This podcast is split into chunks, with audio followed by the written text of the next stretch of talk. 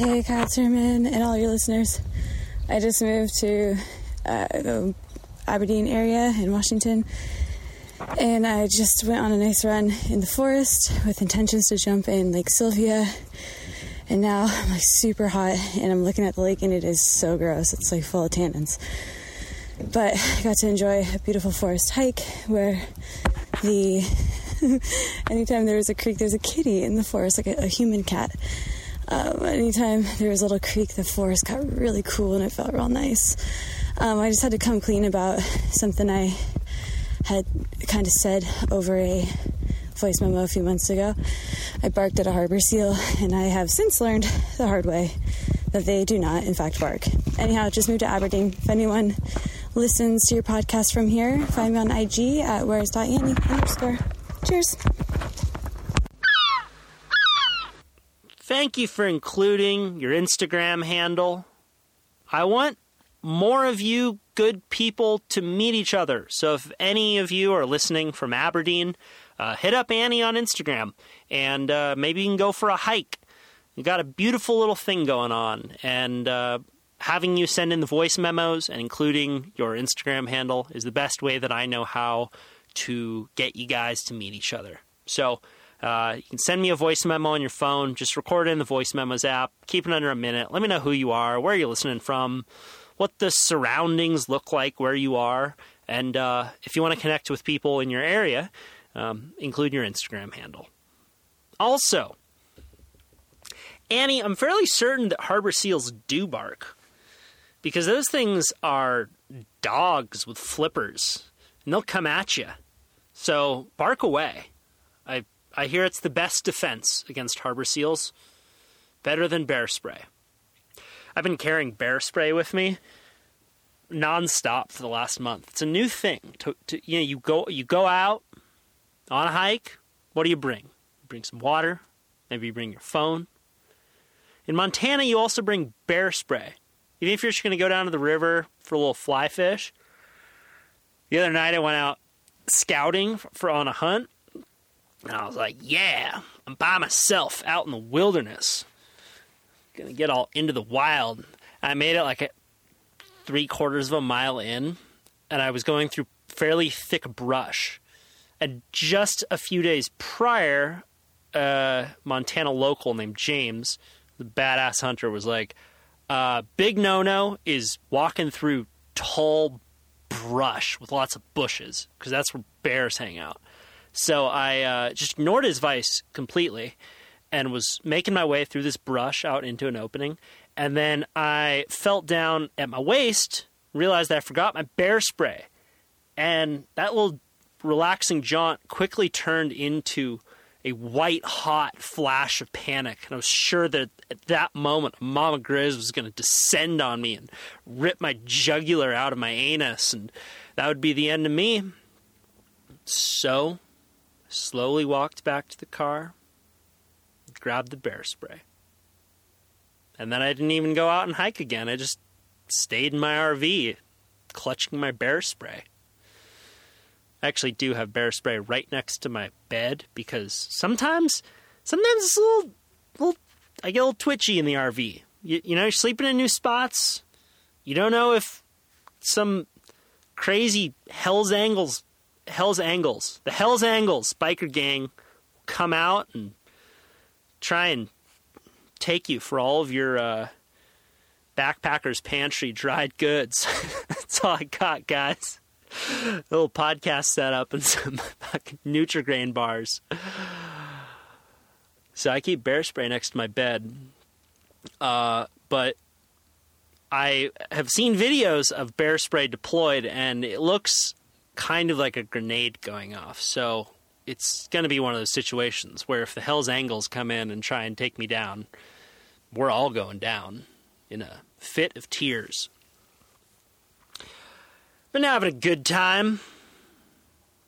Traveling, they say, is like psychedelics, which I agree with. It, it takes you to far out mental spaces. But like psychedelics, it's also it puts you in a sensitive place. It can go either way, and I have these wild swings of of feeling like I'm I'm on top of the world or on top of a mountain or on top of something great. And then I get back to my RV and I'm all alone and I get lonely. Loneliness is weird. But you know what's weird about loneliness? It's only lonely if you're seeking others, right? Because the one thing I found helpful is I can I can kind of flip it, you know, do a meditation, be like, I'm here right now. Don't worry about how your life is going to turn out, or the fact that you're clutching bear spray alone in an RV, some dirt road deep in Montana. Just worry about how your shoulders feel and how your back feels. Breathe through your nose and out through your nose. That tends to help. Reading also helps. I never feel lonely when I'm reading because I'm with the author.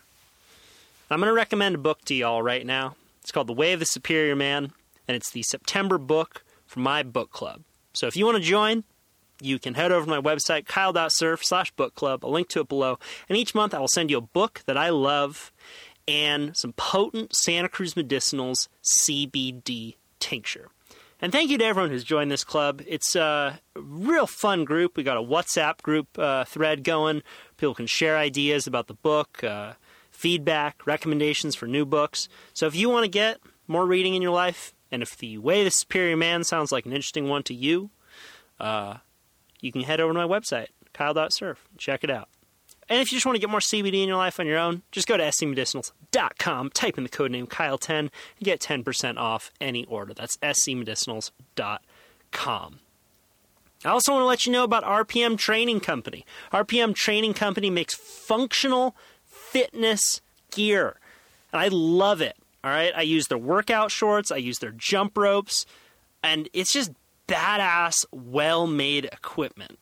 All right, their their jump ropes are infamous in the workout and CrossFit world. They they just designed a rope that works right. All right, I for, forever, you know, I'd go to workouts and they'd have those janky ass ropes on the wall. They would never fit right. They would be all twisted up.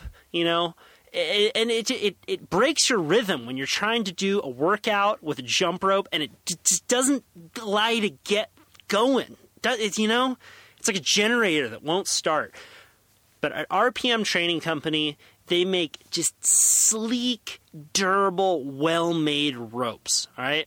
And uh, you can get 10% off by typing in the code name Kyle10 at checkout on any jump rope at RPM Training Company. And I will link to their page below. They are a Los Gatos based company just over the hill from Santa Cruz, uh, and I've been using their equipment for years, even before they became a sponsor on this show. Um, but I'm really happy to make this partnership happen with them, and I would love for you to get more workout equipment in your life, just getting more workouts in your life. But also, the jump rope is so great because it's light. You can take it with you wherever you go, even if you just want to do a little 10 minute pick me up at you know in your office you know, okay, we're at break. I want to get the heart rate going. Bust out the jump rope. Twist. I can do the twist now on the jump rope. That's exciting. I don't know what it's called. Where you twist your arms and it goes, makes you look cool. Uh, took a second for me to learn, but uh, I got it now. So head over to RPM Training Company, type in the code name Kyle10 at checkout, and get 10% off.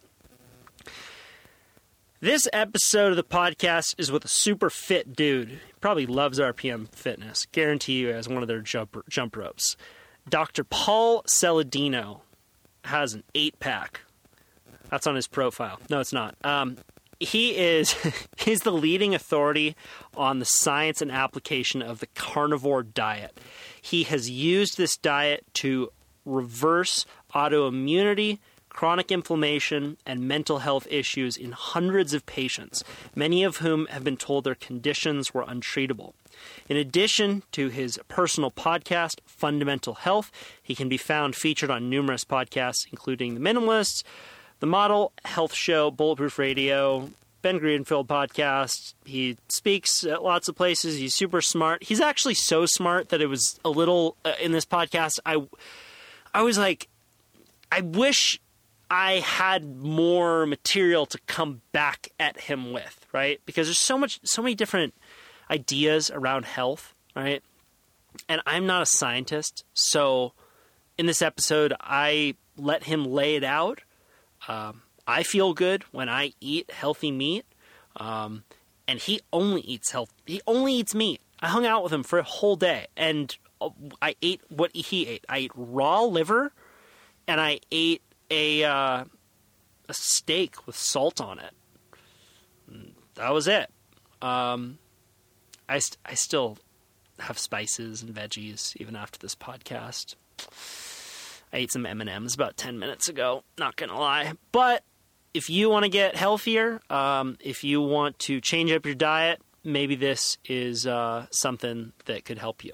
So please welcome to the show the brilliant Dr. Paul Saladino.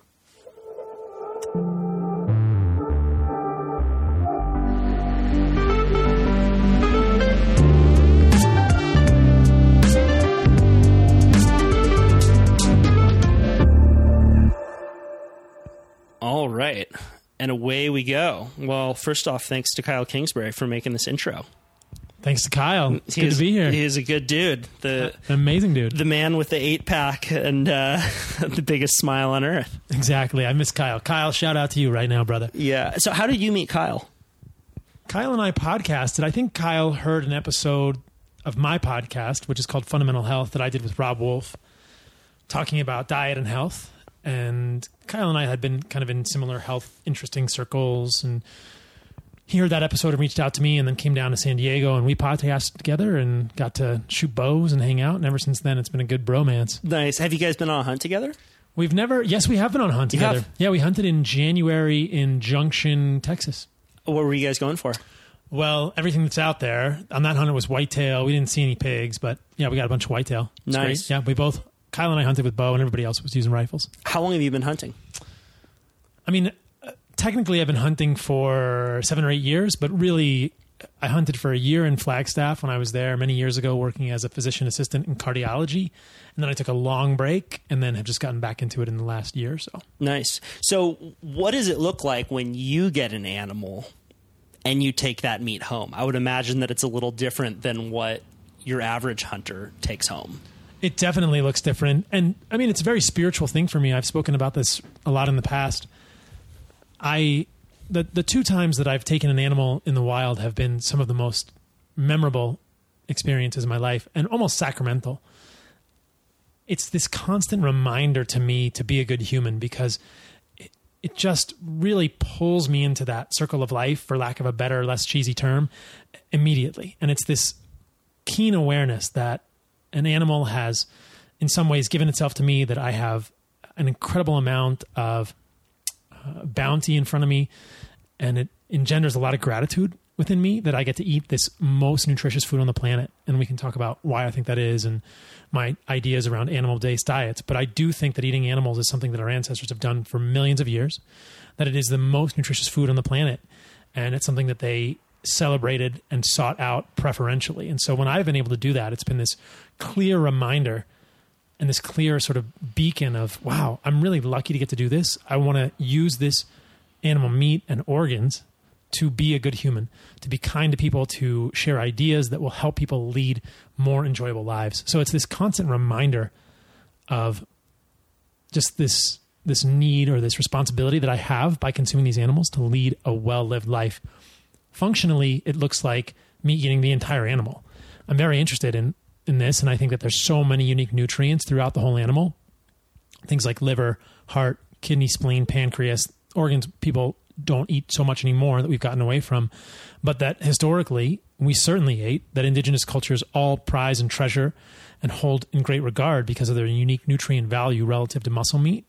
So I ate the whole animal on the hunt that I was on with Kyle in Junction in um, West Texas in January, we we did butcher the animal ourselves and we ate the whole animal and we did it respectfully. We all kind of shared in the heart, fresh and raw, and then we shared in the liver, fresh and raw, and and we consumed basically every piece of that animal there was after the hunt and on the hunt, and we took it all home and we took the organs home and both to honor the animal, to to use it fully, and also to consume the unique nutrients there.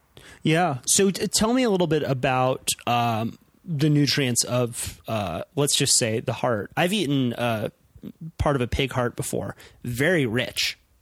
Yeah. I could only have a little bit of it, and I was like, "Whew, this is enough for me," because it tastes very different than, say, the ham of a pig.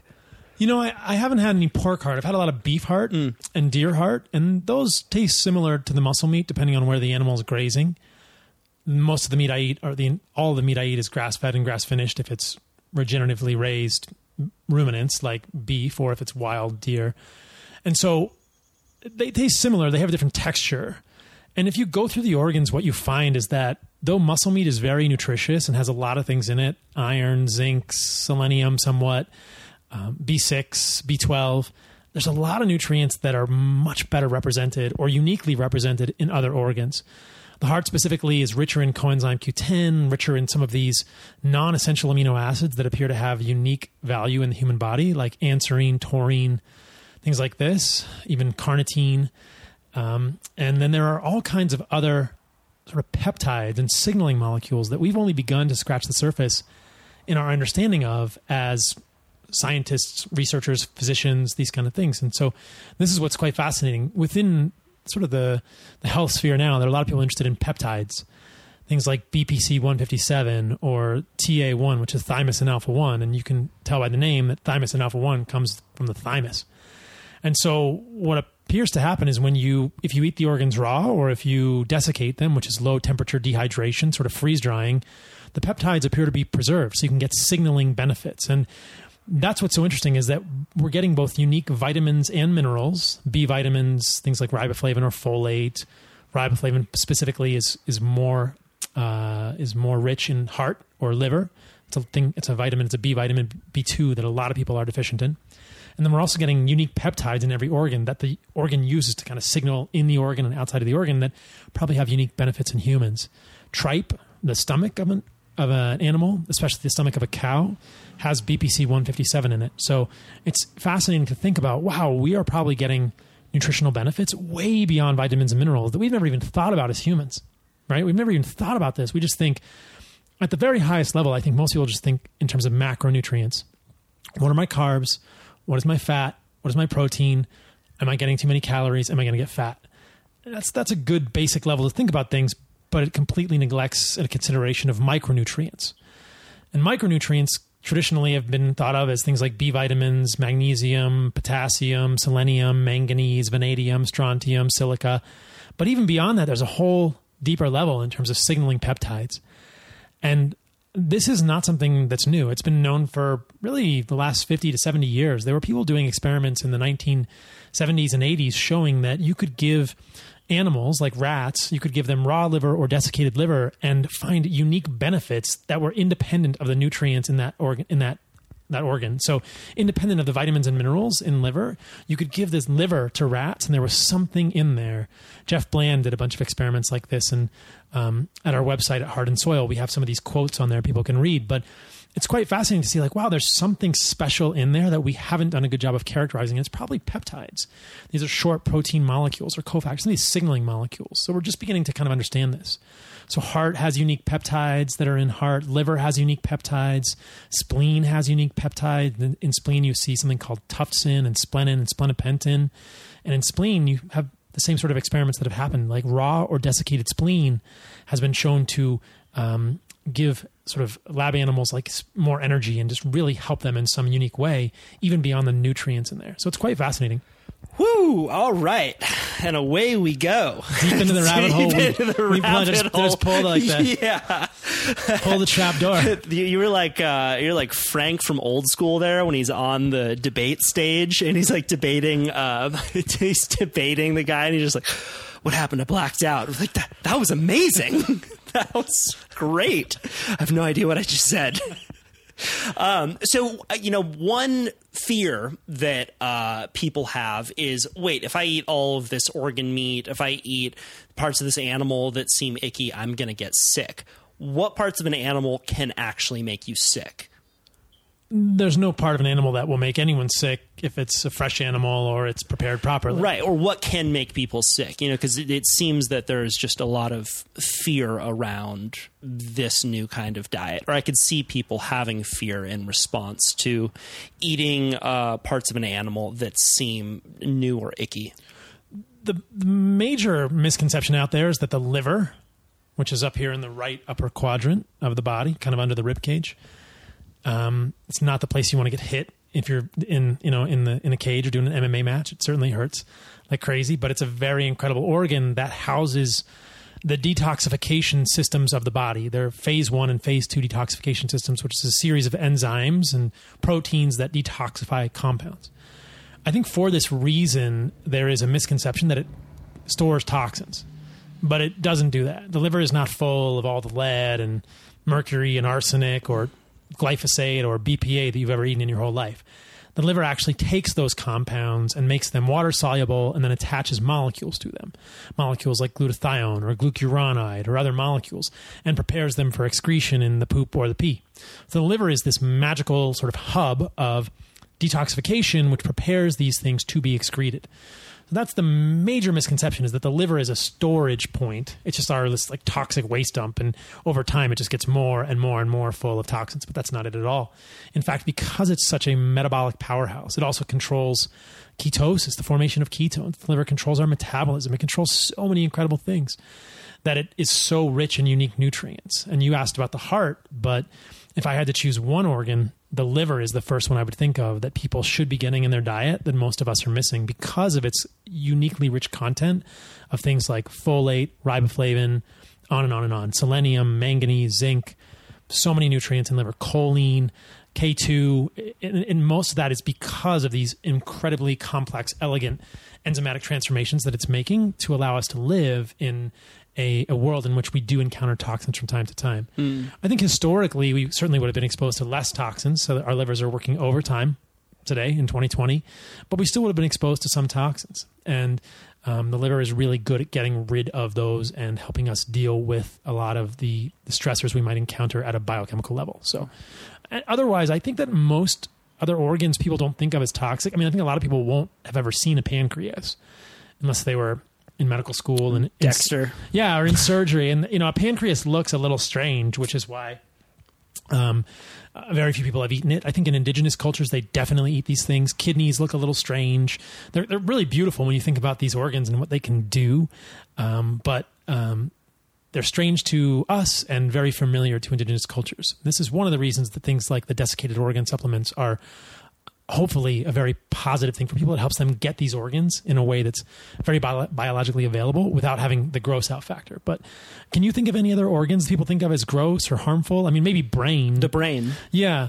So certainly, I think that that people fear CJD or Creutzfeldt-Jakob disease, these prion diseases from brain but they're very rare and they don't really happen. There's never been a case in New Zealand, or I don't think there's ever been a documented case in the United States. There were just some cases in Great Britain where they had to slaughter a lot of the herd. So, in deer, for instance, there is a concern about this chronic wasting disease, which is a prion disease, and a lot of the deer that we hunt will get tested if it's an endemic area for chronic wasting disease. And certainly, eating the brain or the spinal cord would put you at a higher risk of um, being exposed to that. We don't know if those prions can jump between deer or ruminants and humans. It, it happened in ruminants in the UK, but I think that uh, in in West Texas or wherever we're hunting deer in the U.S., there's concern that it would happen, but it, I don't think it's ever been documented uh, that anyone got a prion based neurodegenerative disease from eating the neural tissue of an animal. And it, that's an interesting thing to think about. I've done some research, and it appears that one of the reasons that those are that chronic wasting disease is happening is because we as humans are disrupting the ecosystem and there's not enough natural predators and there's too many of these the predators have been wiped out and then the deer are overpopulating and that allows some of these things to to flourish when they shouldn't in in sort of um, evolutionary terms. So it's a quite interesting thing. Yeah. Did you read uh, Chris Ryan's new book, Civilized to Death? Oh yeah. Right. So his book is kind of this cost benefit analysis of civilization itself, and some of the arguments that he makes, right, are that these diseases that we are seeing, we our ancestors didn't have to deal with. Right, pre-agriculture, we didn't have a lot of the uh, the chronic dis- diseases that we see now. And it seems to me like if there's one theme to modernity, it's that a lot of these answers um, around health and wellness are not about looking forward; they're about looking back whether you want to look at uh, that new book that's just been a juggernaut, Breath, that came out about how breathing through our noses has this myriad of benefits. Um, whether you want to look at what you're doing, right? Just looking back at how our ancestors were living for hundreds of thousands of years to optimize our health moving forward. Um, tell me a little bit about some of the research that you did about. Um, our ancestors and the way that they were eating. Any interesting stories that you came across while researching for your book? Absolutely. So the book is called The Carnivore Code, and I completely agree with Chris's um, premise there as well, and it's something that I discuss in the book as well. The idea that if you look at the transition from hunter gatherer type lifestyles or what we might consider to be a pre agricultural type of interaction with the landscape to an agricultural type of landscape, there is there are myriad examples of pretty substantial marked decline in human health uh, in many different facets. In the book, I specifically discuss an archaeological site at the Dickson Mounds in Ohio, which is a fascinating little spot. There were, I think, 13 or 14 burial mounds there that spanned a couple hundred years. And I believe it was from about 980 to maybe 1120 um, AD. And what they found was that in that period, the Native Americans living there went from being hunter gatherers to agriculturalists.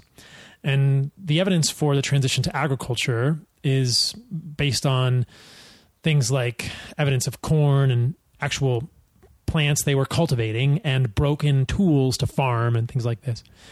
They were also able to date the burial mounds, I think based on carbon dating, but also based on how people were buried. The older burials had different structures and they had different groupings, and the people were actually laid to rest or buried in the mounds in different positions. So they could see this real transition over the course of these burial mounds in that in that 200 ish year period where this this group of Native Americans at the confluence of the Spoon and Illinois rivers in Ohio um, had uh, had this transition, and, and you see really striking differences in the skeleton, which indicate all sorts of new and worsening of, of chronic disease. You see in the skull and other um, trabecular bone, which is kind of like, a, meshwork bone, you see what's called um, a uh, spongiform changes in the bone, and the porotic hyperostosis, which is based on it's believed to be due to nutrient deficiencies, iron deficiencies, many of the nutrient deficiencies. And you'll see more of these, many more of these lesions with the transition to agriculture. You also see more tuberculous lesions in the spine, uh, unhealed lesions in the long bones from tuberculosis, and shortening of the femur and humerus bone, suggesting decreasing height within a number, within just within generations. So very quickly. Cavities yeah. as well. That was a mind blower for me. Is that in prehistory, cavities were largely absent and our jaw lines were perfect because uh, babies would chew for such a longer period of time. They had more bone density in their jaw. So you have these hunter gatherers with these perfectly straight jaws, which had enough room for their wisdom teeth to come through, and they weren't eating sugars, which were giving, uh, which now give us cavities. I mean, I think by the time I was twelve, I had like five cavities it's just insane what we normalize growing up. The the idea that times are the best right now that they could ever be is such a dangerous and prolific idea. Yeah, when Chris uh, talked about the narrative of perpetual progress in Civilized to Death, I thought, isn't that cool? I, I totally agree with him there. I think that this this certainly may not be, though it is apostasy to suggest this, this is probably not the best time we've ever had. And I don't think humans are happier or leading better lives in 2020 than we have in the past. And he does a great job of sort of debating those points in the book. And if you look at the health of humans today and the, and you compare the health of industrialized, quote, humans or uh, sort of civilized humans to indigenous people, the Hadza, the Ikung, the San, Amazonian tribes like the Kawimeno, who are non-industrialized or not civilized, I think you would find some pretty stark differences in the quality of life, in the chronic disease incidence. Quality of their shit too. The Well- Hod, the Hadza, they got some of those healthy microbiomes. Yeah. I've heard Poo Jeff talk about that. Yeah. you know Pooh Jeff, Uh, Jeff Jeff Leach. Jeff Leach. Yeah. Pooh Jeff. Yeah, Yeah. Jeff Leach. Yeah, yeah. There's and there's been some interesting studies we can talk about. Justin Sonnenberg published a study in I believe it was Science recently about the seasonal variation of the the Hadza hunter gatherer microbiome. But yeah, I mean, in so many ways, what you see in these indigenous hunter gatherers, and this has been noted over and over, is squaring of the morbidity curve. And the morbidity curve is just an XY axis that depicts as you age across the x axis, what is your functionality on the y axis, and how much chronic disease, how much decrepitude do you incur as you age? And so you see this gradually declining line as you become more and more decrepit or less and less vital. And in hunter gatherer tribes, that line is basically flat and then drops off very steeply in the last few weeks to months of your life. Well, that's not how it works in 2020 in quote civilized society.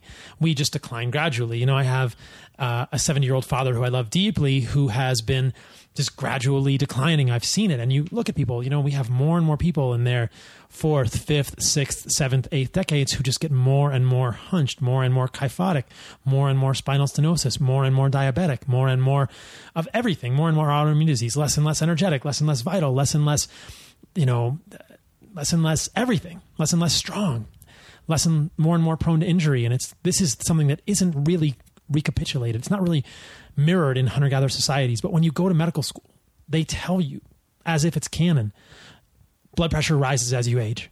It's expected. You know, chronic disease increases as people age. It's diseases of aging, which is really the most bullshit narrative I've ever heard. Because if you compare it to these uncivilized quote tribes, you don't see any of this. Yeah. You don't see any of this. The Tarahumara, right? They have in the book Born to Run, they have 75 year olds that are running 100 miles Right? because no one in their culture told them that you can't. Exactly, exactly. And and in, in the Hadza culture and in other indigenous cultures, you have seventy five year olds that are out hunting, and you know cutting up animals and you know giving younger guys a run for their money in terms of uh, you know accuracy with arrows or you know endurance while they're out seeking animals. Are you familiar with the work of Weston Price? No. Weston Price was a dentist in the 1930s who was way ahead of his time. He wrote a book called Nutrition and Physical Degeneration. So you have the work of George Arma- Armelagos, who did this work at the Dickson Mounds, these burial mounds in Illinois that I was, or in Ohio that I was discussing earlier. And then it's it's the same kind of thing as mirrored in the work of Weston Price on a more contemporary basis.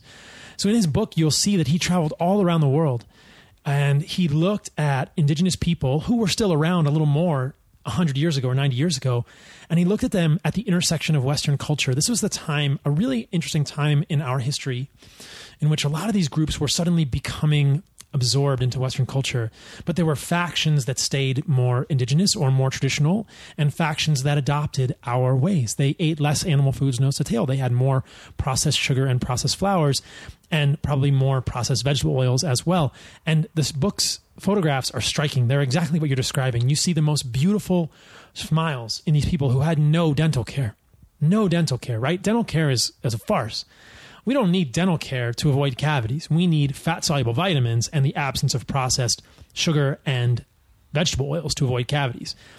And what you see is these these people with huge wide jaws. I'm sure they had cavernous nasal pharyngeal sinuses, right? They breathed through their nose and they had these beautiful teeth with very, very low incidence of cavities. And he could compare them directly, the same genetic lineage of people who were contemporaries with each other, to people who had become absorbed or become more apart, become more westernized. And it was just, it's a scary book to see the juxtaposition in these photos. It absolutely goes to shit in in a, a, number of generations, or even people within the same generation, contemporary people. It's crazy to think how quickly this happens in people. And so, there's no question that we've done something and gone wildly astray. And you know, Jared Diamond's talked about this. He has an essay, you know, the worst mistake in human history. I talk about this in my book. Chris talks about it in Civilized to Death. Like the cult of the seed is his terminology for this transition of our ancestors across the globe toward more pastoralist lifestyles, toward more agrarianism. And with that comes pervasive increase in chronic illness, well, in, infectious illness and decrepitude generally. More, can, more recently, we can see that over the last 100 years within our Western society in the US, we have a massive increase in chronic disease. And so we see the same sort of um, really decline in human health mirrored again and again. Earlier, I was talking about Weston Price and this this real juxtaposition that he noticed between these indigenous people and their counterparts who were adopting Western sort of diets. And the, the major difference here between these two people is is twofold. It's a decrease in the amount of animal foods eaten nose to tail. So it's a decrease in animal meat and organs and it's a decrease and it's an increase in processed flours and processed vegetable oils in these people across the board. And I think those two things combine in our population in 2020 to make us a really freaking weak, fragile group of people who are, you know, tragically afflicted widely by all sorts of issues.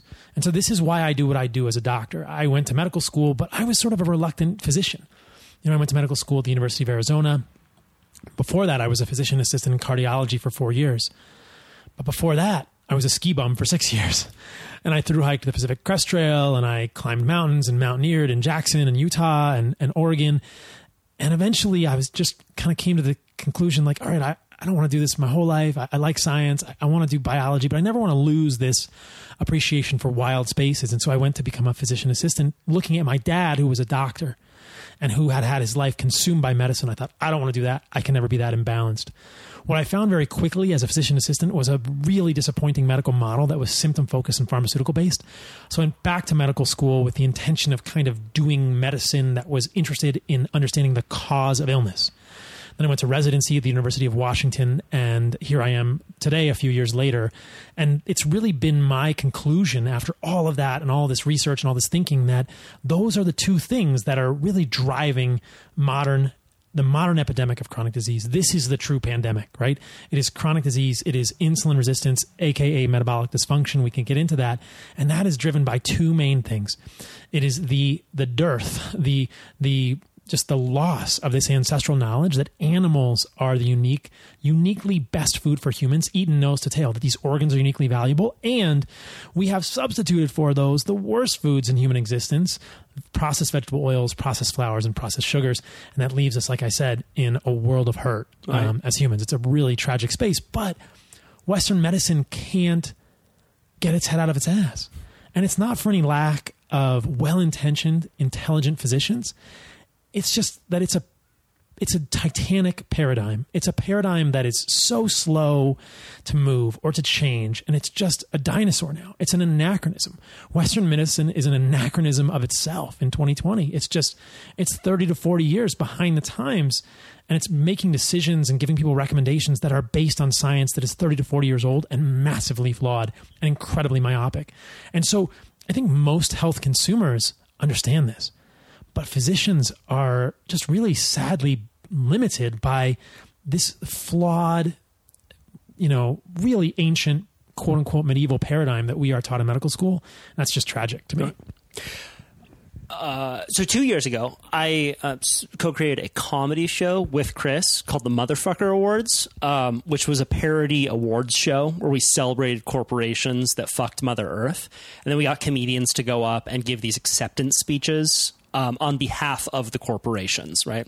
And we had this really funny guy named Brendan Walsh who went up on behalf of Tyson Foods, which is one of the largest uh, industrial meat companies uh, in the United States.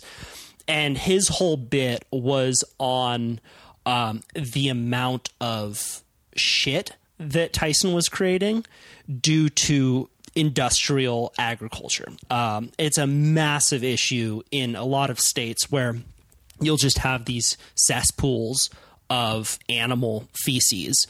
Um, and they will then just spray it on crops. People will get sick, um, and it's it's hugely polluting. So the United States has um, a problem with nuance, and some people might be hearing what you're saying and, and saying, "Okay, well, great. I'm going to head out to McDonald's right now and order a beef patty and be all good. Um, what do you have to say to those people? Um, and specifically talking about the environmental impacts of eating a meat based diet. One of the things I love about carnivore diets and animal based diets that we're speaking about and that I wrote about, that I think about all the time now, is that it challenges so many of our long held sort of dogmas And it really forces us to think about things from this ancestral perspective. And so many things like this ethical consideration of animals fall out of that. It, and I love what you said in, earlier in the podcast. It's not so much that we need to look forward, it's that we need to look back. And if you look at the way that animals have moved and grazed and eaten evolutionarily, historically, it looks nothing like a clustered animal feeding operation or a factory farm. It looks nothing like that. That is an environmental catastrophe. The good news is that there are farmers out there who need to be heralded, who need our support, who are trying to farm in a way that recreates, that mirrors the natural grazing pattern of ruminant animals across the world. And this is what's so cool is you can really do it well. Earlier I mentioned the word regenerative agriculture, but this is what I'm talking about. And people are probably familiar to uh, with this terminology grass-fed, grass-finished. And that's a great start in terms of raising ruminants, which are cattle and sheep primarily within the US, but buffalo, elk, antelope, pronghorn, these are all ruminant animals. And they've all been in this country and around the world for millions of years. Now, how do these animals graze in the wild? They they move frequently. They have a grazing ground and they eat the grass down to the ground, but don't destroy the grass. And while they're doing that, they poop and pee, which actually fertilizes the ground and returns nutrients to the soil, enriching the soil. And the group moves. They graze. They go somewhere else, and then they rotate. And in fact, they'll come back to the place they were grazing weeks, months later, and what's happened? The grass has grown, it's even thicker. They figured out this beautiful system where they can move around. Buffalo move, deer move, cows move. And this is what regenerative agriculture does. So there is an answer here. But they're moving in tightly clumped groups um, away from predators. Yeah. Right. So in, instead of what you would see is a, a, bunch of cows just kind of splayed across a grassland, they would be more tightly clumped together, moving more quickly to when predators are, were around. That is how it impacted their grazing patterns. And, and based on the availability of grass in an right. area, they would eat the grass, and when it was done, they would move somewhere else. Okay. Yeah. And so this is what regenerative agriculture does. There are farms like White Oak or in Georgia or Belcampo in California that have multiple paddocks and they will move the cows every other day. And so what you get is both grass feeding and grass finishing of animals with them naturally fertilizing the land. You get some of the most rich soil I've ever seen in my life at these farms and you get the the earth being allowed to be impacted properly and then allowed to regenerate. And mm. this is what this is how ecosystems work. But just like humans made, I believe, a massive mistake, a huge, colossal blunder when we stepped out of an ecosystem's pattern of living with the environment into an agrarian perspective, we are making the same mistake with farming. As hunter gatherers, we are intimately linked. We are connected with an ecosystem. Hunter gatherer societies, cultures realize that if they overhunt or overfish or overgather, they will destroy the ecosystem in which they exist. But for us as humans, once we step out of an ecosystem, once we say to ourselves, I am a human, I am the only thing on this planet, I am the best thing on this planet, I can do whatever I want to this ground, and we don't think 10 generations ahead, we basically screw ourselves. And this is what we've done with pastoralism, with agrarianism. Why do so many of these cultures collapse? Because they destroy the soil. This is what is believed, I think, to have happened to Mayan and Aztec cultures. They over farmed the soil. And we're beginning to see that now. We've actually seen that for now 50 years in the United States. We've over farmed the soil. What have we done? We've done monocrop agriculture with plants. And I'll get to the animal agriculture in a moment. But what we've done is we've grown plants, massive amounts of corn, soy, and wheat as monocrops. If you don't have animals in an ecosystem, you will destroy the land. And that means a depletion, a gradual but inevitable depletion of the land's nutrients into plants. You harvest the plants, you take them off. It gets less and less fertile. You get less and less of a yield, and then you have to start using synthetic fertilizers, which are not as good. We talked a little bit, we mentioned a little bit the Hadza microbiome in the gut. We'll come back to that too. But the soil has a microbiome, and the soil's microbiome is going to mirror our human microbiome. And the soil's microbiome is just as important as our microbiome because the combination of bacteria and fungi in the soil is what allows things to grow. Whether or not we choose to make plants the majority of our diet, I think our ancestors did not. I think they favored animals. Something eats those plants. Animals eat those plants, and we can eat the animals. The plants have to grow in fertile soil. And if we monocrop, if we take animals out of the equation, we are basically destroying ourselves 10 or 7 or 5 generations down the road. And our ancestors probably begin to realize this pretty quickly, but it might have been too late. Or then we see the decline in human health related to the decrease in nutrients, but you can imagine what was going on with the soils as well, becoming less and less fertile, forcing them to move. And, you know, Jared Diamond, I think, believes that this was a lot of what drove conquest and the need for more and more land as humans because you have a population that starts farming you outstrip the land in terms of your population you get too big for the land the land becomes less fertile you can't produce enough food which is low quality to begin with and you have to go over there and kill those guys to get their land to farm it it's not a sustainable model at all but hunter gatherer lifestyles were i mean most of these changes happened in the last 12,000 years of human evolution we were, you know, Homo sapiens sapiens has been around for 350,000 to 500,000 years ago. It's hard for us to imagine this in 2020 because to me, today, three days feels like a long time. I can't imagine 500,000 years, much less 3.5 million years of hominid evolution in which we have been eating meat and organs as the centerpiece of our diet in this ecosystem space perspective in a hunter gatherer way it's just a blink of an eye that we've decided, hey, I got a better idea. Let's start farming. And it, who knows why it happened? It might not have, have even been a better idea, quote unquote. There's lots of great ideas and great theories about this younger dryas meteor impact. Uh, you know, Graham Hancock and Randall Carlson have talked about that. There, this there's pretty good evidence that there was a mass megafaunal extinction about ten to twelve thousand years ago, which may have forced us to do this, or who knows what happens or why we did it. But we had this transition, and it has been massively catastrophic. To your point, these animal feeding operations, these cluster feeding operations, are similar. There's no ecosystem there. It's like monocropping animals right? Why would you want to monocrop plants? That's a horrible idea. Why would you want to monocrop an animal? That destroys the earth. The problem that I see is that so often the animals themselves themselves get blamed for the, the, the actions of humans. You know, it's not like I mean, if you're growing a, a wheat plant, that, it's not the wheat plant's fault. It's the humans who tilled the soil and grew the monocrop farm and then sprayed it with glyphosate and then had to use synthetic fertilizer. A cow is not to blame for its position on a factory farm at a Tyson, you know, at a Tyson farm somewhere in the U.S. that's creating these huge cesspools of, of, of animal waste. That's not the cow's fault cows and ruminants like cows, bison, elk, antelope, pronghorn exist in ecosystems and have for millions of years harmoniously, creating very fertile soil. And we just messed it up. Hmm. We just said, hey, we can monocrop these cows and we're going to make cheaper cows.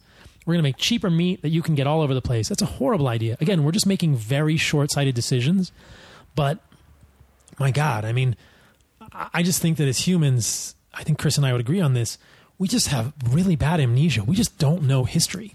We're just so freaking short sighted. We're making these horrible decisions about our health, about the way we raise animals, about where we get our food from, because we're just trying to get through tomorrow and we just can't wait for the next episode of Ozark or whatever the hell we're watching. And we're not even thinking about long term health of us or the next generation. Yeah. When you're tired and sick, it's very difficult to step back and look at the world through clear eyes. So my uh, main surf sponsor I've worked with for the last 12 years, Patagonia, got into food a couple years ago. Uh, so Patagonia Provisions is now a big department in their company, and they sell bison. Um, and they actually took a lot of flack for selling meat because Patagonia is seen as an environmentalist company. Um, about as good as you can get for a billion dollar company. The amount of money that they put into land restoration, environmental causes, and they took a lot of flack for um, selling meat. Um, you know, a lot of us have seen the movie Cowspiracy. A lot of people think that going vegan is the best way to go if you want to minimize your impact on the environment. Um, if you were in a room with the guys who made Cowspiracy, what would you say to them um, about the points that they missed in that documentary? So that documentary is myopically focused on this monocropping of animals that we talked about. There would be multiple points to consider with them. The first would be that monocropping plants is no better and will equally destroy us. So, if we're going to get rid of all animals, we've got a pretty dark future because monocropping of plants is a pretty big shit show too. Because you displace the entire animal ecosystem. You displace the entire animal ecosystem and you're destroying the soil in just the same way. There's no better. So if you think you've got a solution just by getting rid of all the cows on the planet, that's a complete fallacy. You're deluded. The answer is ecosystem based, you know, farming of both plants and animals together. And you know, my book, The Carnivore Code, also has a whole section which we can get into about spectrum of plant toxicity. And I really believe, like I said, and I hinted at earlier, that animal foods eaten nose to tail are the primary food for humans, and that we should not incorrectly um, venerate plant foods for their nutrients because they definitely have toxins. So we'll just put that aside for a moment for a future discussion on this podcast. But I think that the main thing that they're missing in these documentaries is there are ways to raise animals that are evolutionarily consistent that actually improve the quote health of the planet. This has been proven over and over and over. If you go to White Oak Pastures or Belcampo in California, you see green grass, you see healthy cows. And if you look at the soil, if you stick your hand in the dirt or you compare the soil there to the soil on a monocrop farm, and this has been done. I mean, Will Harris owns White Oak and he has a soil sample in one of his offices from his farm and a soil sample from his neighbor's farm 25 yards away across a fence line. And they look like completely different types of uh, soil. One is very light brown, like lighter than a cardboard box, and one is like burnt coffee grounds. And the burnt coffee grounds is Will's soil because it's so rich and dense. You've been in like, you know, old growth forests. Oh, yeah. Grew up in Santa Cruz. Right. We got the redwoods, carnivorous forests out Right. there. Mountain biking or. You know what good dirt looks like. It's dark. It's like coffee grounds. There's a smell to it. There's a smell. There's a, it's like a humus, right? And you've also been in places. I don't know if you've ever been to like West Texas where the soil has been just monocrop to crap, and it's a lighter soil. They've destroyed it. They, all the nutrients are out of it. But you can take the soil that looks like coffee grounds and make it into cardboard box soil by monocropping multiple generations of plants or animals on it, and not having an ecosystem space perspective. Hmm. So look. I don't know any of the guys who made Cowspiracy. I want to believe they were well intentioned. I think unfortunately a lot of people in the plant-based movement are motivated mostly by massive profits in making people eat more synthetic food. But let's just assume that people are well intentioned. They're not completely educated. They're missing the point. It's not that animals are destroying the earth. It's that we're raising them in the wrong way. And there are places that are doing it in the right way and that are clearly providing crystal clear examples of how it affects the planet in a positive way. In 1850, there were 250 million ruminants in North America bison, elk, antelope, pronghorn, deer, etc. They weren't destroying the soil, they were creating some of the most fertile soil on the earth. We messed it up. We messed it up by believing that we could do it in a certain way that would improve the profit line of a multinational corporation. If you actually think about the greenhouse gas, there's a whole chapter in the carnivore code about this. That's also a really uh, myopic view on it. A lot of people who cite the fact that ruminant animals are, quote, destroying the environment are basing that assumption or that statement on a 2006 or 2009 FAO study, which was very poorly done and subsequently rescinded because the data was so badly considered. That study tried to compare, quote, tailpipe emissions from cow from cars, the carbon dioxide equivalents of what comes out of a car, to a life cycle analysis of the greenhouse gas emissions of a cow or a ruminant animal. And we all know that cows burp methane, which can have a carbon dioxide equivalent, and you can try and compare apples to apples in terms of greenhouse gases. Incidentally, vegans also burp and fart methane, as do most humans. Um, but what you what the, the problem in that study is that they were comparing a life cycle of carbon dioxide equivalents to an animal, not just what was coming out of an animal's tailpipe, but how many carbon dioxide equivalents were used in the whole production of that cow, getting them to market, moving them around the farm, all these kind of things. And they were comparing it to what's coming out of the tailpipe of a car. No one's ever done a life cycle analysis in terms of carbon dioxide equivalents of a car or transportation. I think these industries don't want it done. They don't want it done because it would be damning. But in my book, there's a 2016 um, set of data from the EPA, the Environmental Protection Agency, looking at US based greenhouse gas emissions. If you compare tailpipe to tailpipe, meaning if you compare carbon dioxide equivalent emissions from what comes out of a cow's mouth and butt, mostly it's burps, to what comes out of a, the tailpipes of cars driven in the United States, it's not even close. Cows produce 1.9% of greenhouse gas emissions in carbon dioxide equivalents. Transportation, 26.7. Electricity generation, 33.3. Who is the real polluter here? You don't hear that in Cowspiracy, right? And that's all cows in the United States. That's even the factory farm cows. We're not even talking about regenerative agriculture cows. If you look at cows that are raised regeneratively on these grass fed, grass finished farms, you find that they actually are carbon negative. They sequester more carbon into the soil, which is why the soil looks like coffee grounds. Dark soil is organic matter in the soil. Organic matter is made of carbon. Carbon is coming from the environment and being moved into the soil. Animal raised properly on in regenerative systems and an ecosystems based perspective, like millions of ruminants have throughout the world for millions of years, sequester carbon in the soil. They don't make more carbon in the hmm. atmosphere, they sequester carbon. What is the real problem here? It's new carbon being generated by the burning of fossil fuels, which liberates carbon that was already kind of sequestered. Carbon from petroleum was in the earth, it was never going to get into the atmosphere. And you burn it, and now you've put new carbon in the atmosphere. It's a completely different equation. I had a representative from the Good Food Institute on this podcast, and what his organization does is works with companies like Tyson to try and get them to adopt um, alternatives such as cell based meats. So, cell based meats are um, a way to grow, it's lab grown. Like, so you grow, uh, let's say, a ham in a laboratory, and the the argument that he has is that it really cuts down on transportation, on the environmental impacts, and you could mass produce this stuff. You're shaking your head. I want to hear the rebuttal. It's a horrible idea. Why? It's a horrible idea. Do we think we're really going to be able to outsmart nature? Are you really going to be able to grow something in a lab that's going to have proper human nutrition? And these labs are definitely going to have carbon emissions. They're going to be carbon positive. It doesn't recreate an ecosystem.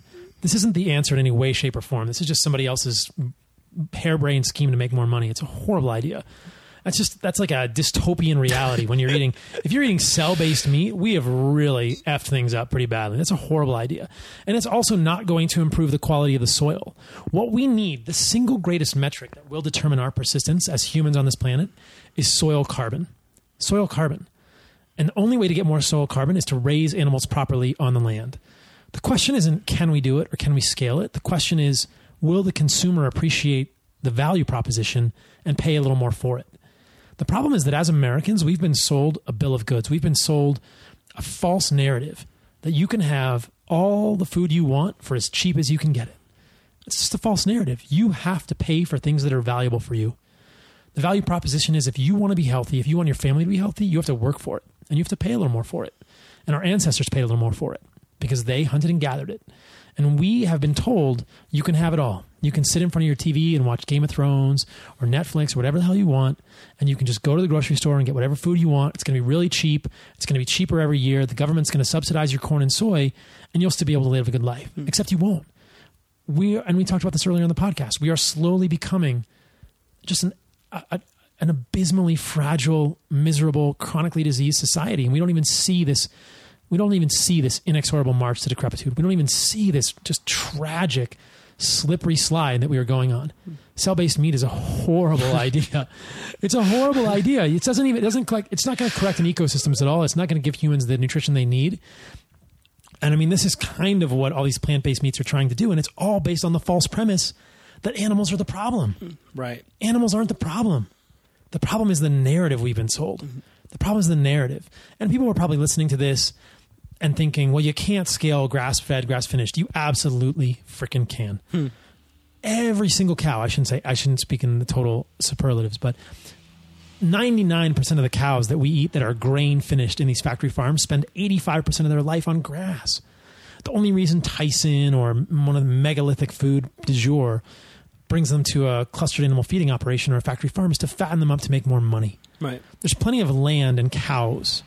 And then there's a massive amount of acreage, which you're probably familiar with. I don't know if Patagonia's ever talked about this, called in the Conservation Reserve Program. Are you familiar with that? No, tell me about it. The Conservation Reserve Program is a is, is the U.S. government giving farmers millions of dollars a year to allow land that has been monocropped to shit to remain fallow. They let it. They don't put anything on it. So basically, it's the government paying farmers to not do anything with their land because they have monocropped it into oblivion. How can you rehabilitate land? What is the best way to rehabilitate destroyed land? It is to put animals back on it. It is to put animals back on it. It is to create an ecosystem. And that is really science. That is not opinion or conjecture. Once we appreciate that, people's ideas will change. But that is just, that is a truth that has been hidden. Hmm. And that is a truth that has been masked underneath a mountain of lies and a mountain of propaganda that animals are the problem. They are not the problem. It is our human narrative that is the problem. Do you talk at all about population? You know, in the last 50 years, the population of humans on Earth has doubled. Uh, w- one of the arguments that a company like Monsanto makes is we've got a lot of people to feed and we need to farm in this way to keep everyone fed. What's your response to that? You ever read Ishmael No. by Daniel Quinn? Yeah. So that's a very interesting circular sort of set of reasoning. Um, what happens if we feed everyone this way? This is that goes back to Jared Diamond. What happens if you take a population of hunter gatherers and you break an ecosystem's perspective and you give them way more grain than they can handle? They reproduce and they overpopulate. And this is the slope that we've been on. This is the domino that that started, you know, 10,000 years ago and here we are in 2020 with a population that is rapidly growing. There is no end to this if we continue to treat the problem in the same way. Monsanto is going to spray a hell of a lot of glyphosate on all that food. We're going to get a chronically sick population. But what's amazing about humans is even when most of us are chronically sick, we can limp to our 20th birthday in time to reproduce and put another generation on the earth and grow our numbers, but we're not going to be thriving for the next 40 to 60 years that we're stuck on the earth kind of just hobbling around. It's a pretty it's a pretty tragic uh, you know sort of misadventure that we're all on now that you reproduce at between 18 and 30 years of age, but you have so much life left and really chronic disease starts once you've reproduced. So I wish it would imagine what would happen if we all reproduced at age 50 how many people wouldn't get to age 50 with chronic disease or wouldn't have fertility at age 50 so there's a real difference in terms of what's going on here That's funny. It could be like a this you must be this tall to go on this ride. Like you must be this old to reproduce. right i mean that would You're change one of the, the healthy ones. you must be this healthy to reproduce if you're not healthy at the at your 35th birthday you can't reproduce because you are you are really on the wrong path and there's no there's nothing like that and that would be considered a eugenic type of philosophy but but the idea is clear and so this is a really slippery sort of philosophy from monsanto because what's going to happen if we keep feeding our population with an unsustainable model is the population will just keep growing and growing and growing and then we're terraforming mars and it's like wait a minute we just need to take a breath and think this whole equation is flawed. You can't do this. Our population on the earth should not be expanding at this rate. This is a horrible idea. Just because our population is expanding doesn't mean that we have to farm in this horrible way to keep feeding them all. It should be a wake up call like, holy shit, our population is exploding. What are we going to do about that? Let's just get everybody healthy first. And if you can't feed everyone on the planet healthy food that is grown responsibly, that is not sprayed with Bayer's Monsanto glyphosate, if that's not an alarm bell, I don't know what is. Hmm. How are we so narcotized that we don't see that? Do you know of any good incentive programs that are happening in the government right now that help regenerative farming? Um, because I know there are so many subsidies that go towards things like monocrop for, uh, corn. Is there any? Are there any programs in the works right now, or are there? Is there? Are there any ideas that you have that would incentivize this kind of good farming that not only makes people healthy but also makes the land healthy? Well, I think there are these. There's a top-down approach and there's a bottom-up approach. The top-down approach is trusting the government to make the right decision, which is something that I think very few of us do in 2020. But if we could imagine that that might happen, I think farm subsidies would be the answer, and it would it would start with the removal of subsidies for corn and soy because why are we farming those things? These are not healthy foods for humans, and we can get into why. But you know, historically, we've seen this. The farming of maize, the farming of corn, is what was one of the major contributors, most likely, to this this massive increase in chronic disease in these populations in you know uh, at the Dickson Mounds in Ohio. The nutrients in animal foods are highly superior to the nutrients in plant foods, especially when we're eating the nose to tail. And so, incentivizing the right types of farming and removing the farming, removing the subsidies for corn and soy would be a fantastic step. There's nothing in the place for that now. And I think people look at meat and they think it's so expensive. It's so expensive. Well, the reason it's so expensive is because it's real food. And it's real food made by people who are working very hard to do it in conditions that are actually consistent with what we would have had or the most consistent with what we would have experienced or the way we would have hunted food or, or obtained food in you know generations and generations ago the other piece of that equation is that the processed food is is incorrectly deflated in terms of cost because of these fake subsidies. And so you remove the subsidies and things start to even out. And then why don't you subsidize food that's actually healthy? And then, then we get into all of these sort of political ideas about why don't we actually understand that animal foods are the most nutritious foods on the planet for us? We're at we're at a we're at the beginnings of a crisis here, my man, because there are a lot of people out there who still believe that red meat and saturated fat are bad for you and don't understand this evolutionary, this nutritional, this biochemical argument that I'm trying to make that these are the foods that made us human. These are the most nutritional foods on the planet. Data that says otherwise is invariably epidemiology. It's observational research, which has been refuted in interventional studies, but we are only ever told about the uh, the cherry picked observational epidemiology suggesting that animal meat might be associated with bad conditions. And we can dig into that in a second mm. as well because it's a really important point. But I think we have a crisis of awareness at this point. We don't even understand what food is good for us. Why would our government stop subsidizing corn and soy if we're being told that a plant based diet is the way that we're going to get better as humans? I mean, all of the political gusto right now is behind fake meat because animals are both destroying the environment, which we know to be a lie, and they're hurting us as humans, which we know to be an even greater lie. And so we have a massive amount of work to do. So I don't have a lot of faith or confidence in the fact that that change is going to come from a higher level. A lot of people will go uh, vegetarian or vegan and see a lot of great health benefits in the short term, and then there will be this drop off point. Why? Why does that occur? Um, what, what happens to your body, to most people's bodies, um, when adopting a vegan diet long term? Well, there's two important points there to, to, point out. I want to talk about the first, um, the, the, first observation, um, and then I'll get to the second one. I talk about that in my book. Actually, there's a section I ask why do vegan diets work for some people because there are now thousands of anecdotes of people improving autoimmune disease, uh, inflammatory bowel disease, depression, anxiety with carnivore diet, with an animal based diet. Similarly, there are many anecdotes of people improving similar conditions, at least temporarily, with plant based diets. And so there are a couple of things going on here that are always missed by the media. Nuance is hard to communicate. We are, especially we are, in America. Yes, we are very bad at nuance. People tell yeah. me what to do, black and white. Just tell me what to eat. Da da da da. All right. So a lot of people who go plant based came from a standard American diet. They came from an absolute junk food diet, okay? Crap in a bag. Now, it's not surprising if you go from an absolute junk food standard American diet, which is perhaps the worst diet anyone could eat, full of processed vegetable oils, processed flours, and processed sugars, to eating less processed plants that you're going to feel better, at least temporarily. Okay? Does that mean that the meat was the problem? No. That's a complete error of judgment. There were a million other things that you took out as well. The other nuance here is that some people get better because there are those in the population that have immunologic sensitivity to milk or eggs. Evolutionarily, we would not have had a lot of dairy or eggs. Hmm. Eggs are seasonal, dairy is very seasonal and very rare. And there are proteins in dairy, casein and whey specifically, that can be immunologically triggering for people.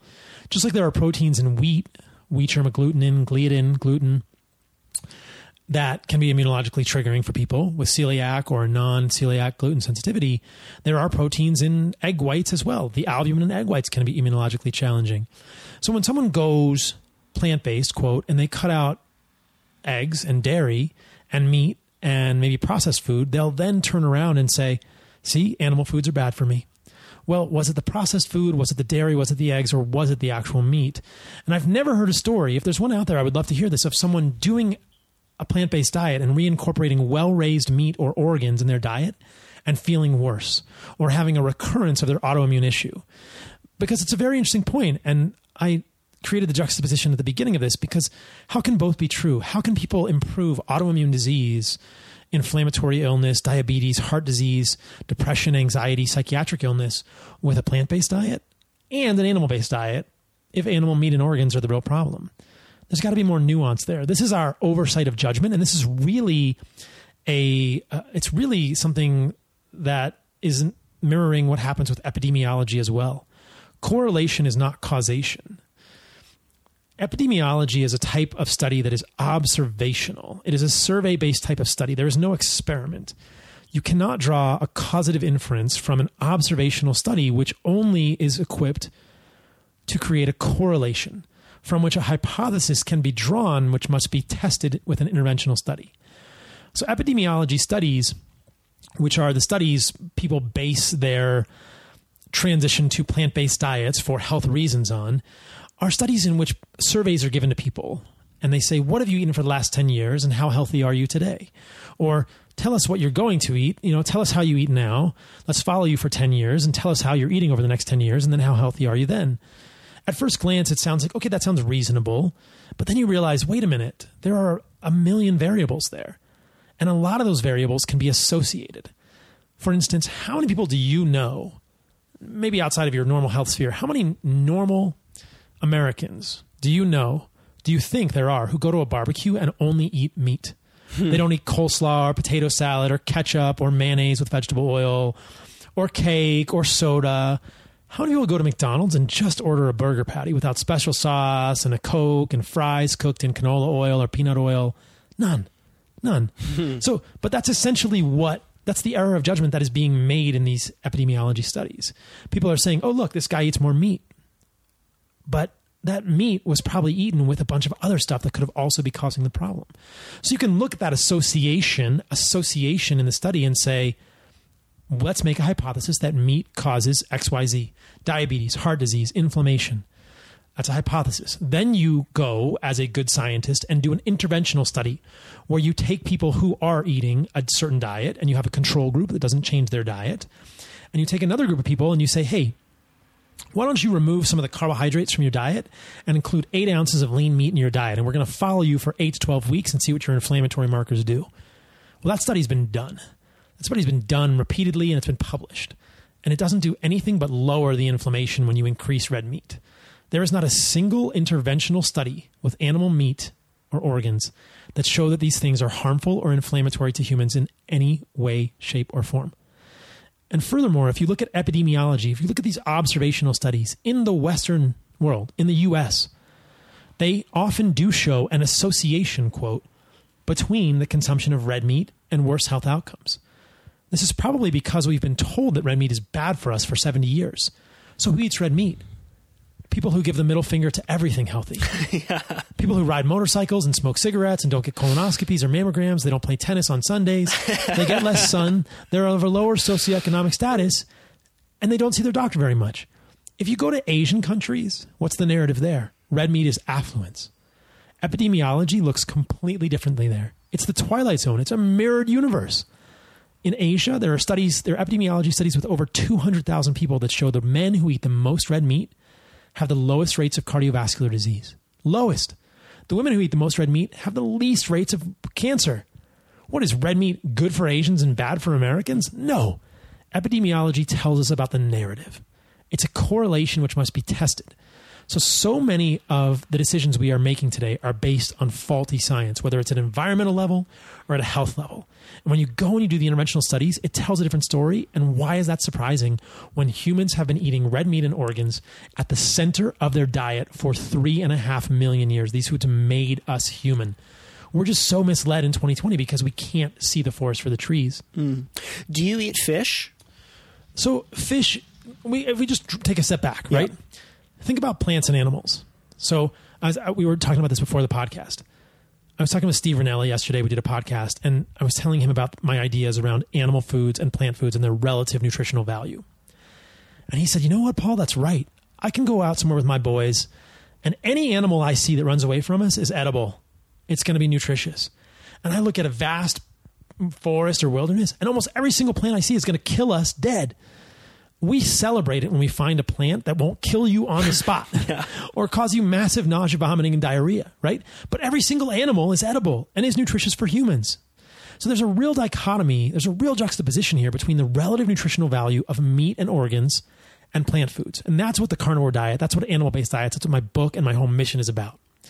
Within the realm of animal foods, I think fish are not toxic for humans, but in 2020, we have polluted the ocean so badly that we have to put a, ca- a caveat there. We have to put an asterisk and say, well, how clean is the fish you're eating? And personally, I've chosen not to eat much fish because most of it is pretty darn dirty. Especially the big ones. Well, the big ones are the ones from freshwater lakes. I mean, you're not going to get me to eat a fish out of the Lake Michigan. You know, uh, you're not going to get me to eat a fish, uh, you know, from most freshwater streams or lakes in the United States right now because we're so freaking polluted. Mm. What's the runoff? There's no way I'm eating a fish out of Lake Austin in, in Texas or Lake Travis, like there's no way I'm going to eat a fish out of there. It's going to bioaccumulate. Sadly, I will say that I think of fish as even if you're eating fish that's wild, it's like eating a cow that's grazing in Tokyo or Beijing. Do you really want a cow that's in, inhaling the worst air in the world all the time? Or Wuhan or wherever, you know? And it's not even because of coronavirus, it's because that area of China or Japan has really, really polluted air. We've made the oceans into a really polluted milieu. Hmm. There's a lot of stuff in there that's no good, and the bigger the fish gets, the worse it gets. So forget eating tuna or swordfish or halibut. That's a horrible idea. It's super enjoyable and meaningful to be out in the wilderness fishing those things, and I think our ancestors were certainly nourished by them. But if everything else we've talked about is a little bit dystopian and scary, let's let's just admit the fact that those foods are not so great for us anymore. And to make your diet mostly based on fish is very dangerous today. You know, Tony Robbins was a pescatarian. He was frankly metal toxic. You cannot be a pescatarian in 2020 and expect to be healthy. If you check your heavy metals, you will your jaw will drop. Right. He got really sick from He that, got right? really, really sick. Yeah. He was eating tuna all the time. Well, even tuna, even salmon. I mean, if you eat salmon all the time, you could get too much organic mercury in your diet, and especially if you combine it with bigger fish, halibut or sea bass or anything like that. I subscribe to a service in Santa Cruz uh, that's called Real Good Fish, and what they do is they work with a number of fishermen in the Bay Area. Um, who will come up with bycatch that doesn't normally have market value to it because a lot of stores they really only like four fish right? Because that's what's been marketed to the consumer. So what real good fish does is they will um, do these drop off zones with fish that taste great like uh, pacific grenadier for example. It's a small fish but it doesn't look it doesn't look very tasty. And um, you get the subscription service to essentially diversify the amount of the, the types of fish that we can consume. So I, I do a a pickup once a week with uh, those guys that works pretty well. Um, when it comes to vegetables, do you eat any vegetables? Negative Ghost Rider. Negative Ghost Rider. You're crazy, man. I love my uh, my beets. I love my kale salads. You're missing out, man. It tastes good. Just drizzle a little lemon, a little pepper on there. I'm going to show you a whole new world. Come with me. Wait, wait, why do you have to put lemon and pepper on it? Doesn't it taste good by itself? Guess what, man? Damn it. you, you've checkmated me. kale doesn't love you back. Let's talk about kale. So if you think about plants, let's just go in, let's just go into the realm of plants. Like, you know, imagine imagine the perspective of plants. A plant is rooted in the ground. Animals can run away from you. They have a defense mechanism called mobility or teeth or antlers or hooves. They can get away from you pretty good. You know, a fish can swim away, an eagle can fly away. Nobody should be hunting eagles, but it just came to my mind. You know, a buffalo can run away or trample you. I mean, heck, a buffalo is just going to like look at you and stare you down. Uh, plants are stuck in the ground. They're pretty vulnerable. Imagine I bury you in the sand and I paint your face like a soccer ball and a whole bunch of irascible six year olds roll up out of a bus from soccer practice and they don't have a ball. You're going to feel pretty freaking vulnerable. They could kick you in the head. It's how plant feels, man. 450 million years of coevolution between plants and animals has led to a total, a consistent, a perpetual arms race. Animals try and eat plants. Animals that are herbivorous try and eat plants. Plants create toxins. Animals develop ways to detoxify them. Plants create more toxins. Plants that don't create more toxins get extinct because they get overeaten by animals that are trying to eat them all the time because animals are mobile and plants are stuck in the ground. You ever seen that scene in Willy Wonka where they go in the room and everything is made out of candy? It's the whole movie. That's not the reality, right? you look outside of this Airbnb we're sitting in in Manhattan, Montana, everything's not made out of metaphorical candy, right? You can't just walk outside and start eating plants. You're going to get sick. I mean, by the time you're on your third or your fourth plant, you're going to be running to the bathroom and you're going to puke or vomit or worse. We're going to take you to the ER, right? Plants are freaking toxic. There are a small number of plants that we figured out won't kill you on the spot, but it's not a question of if plants have toxins. It's a question of how good you or I or the listener is at detoxifying them. Plants are full of toxins. Animals don't have things like this. Animals don't have any biochemical defense mechanisms in their liver, their meat, or anything like that. Just like we don't as humans. Our defense mechanisms are big brain. Animals' defense mechanisms we talked about before. So plant defense mechanisms have been a part of human life for millions of years. But the thesis that I would like to advance is humans became human because we were eating meat. This is not really that questionable anymore. There are unique nutrients in meat that are not found in plants. And the growth of the human brain occurred about 2 million years ago, right when we started seeing the advent of hunting tools and hunting mass graves and hunting cut marks on bones and injuries to animals in the fossil record. Hunting made us human. There's good evidence from Neanderthals and Homo sapiens in northern Europe 40 to 50,000 years ago, and even much older fossilized remains of the teeth, that humans have been eating a lot of meat. In fact, the majority of our protein came from meat for the entirety of hominid evolution. And it makes sense because what do we need to grow a big brain? Creatine, carnitine, choline, B12, K2, EPA, DHA, every single one of those nutrients is found in animal foods and not in plant foods. You don't grow a big brain with plant foods. And in fact, there are population surveys done at Oxford correlating the level of B12 in someone's blood with the size of their brain. Who eats more B12? People that eat animals. Who eats less B12? Vegetarians and vegans. You got a smaller brain. Your brain shrinks. I'm serious, man. The human brain has actually been shrinking for the last 30,000 years, coincident with our gradual shift toward more plant based agriculture. These are, these are really not that controversial anymore. Like our brain was biggest 30,000 years ago. We have a smaller brain now than we did. How does cooking plants, this is going to be a two part question. First, cooking plants affect the nutrients or toxicity, and how does cooking animals affect the nutrients in it? Um, because I wouldn't eat a raw beet, but I like to saute it up and it tastes great. Um, does that is that just making it easier for me to digest, or is there is it impacting the nutrients in any way? That's the first question, and then secondly, sautéing up a, a beef patty. Right. So if you think about the number of ways that humans have devised to detoxify plants, you understand how toxic they really are. Cooking, sprouting, pressure cooking in modern times, fermenting is our, our, the oldest way that we've detoxified plants. It gives you some sense of the relative value of plants and animals in the human diet. Right? You can eat an animal raw. There's a lot of cultures that eat raw meat, raw organs, totally fine. You can't really eat a lot of plants raw, but if you cook them, sometimes you can get them to the point that they won't kill you on the spot or they're a little bit less toxic fermentation actually degrades some of the anti nutrients and toxins in plants. But at the same time, the more you cook plants, the less available some of the nutrients are sometimes. Really, I think that evolutionarily, and this is the case I make in the book and with a lot of my work, plants are survival food. They're fallback food.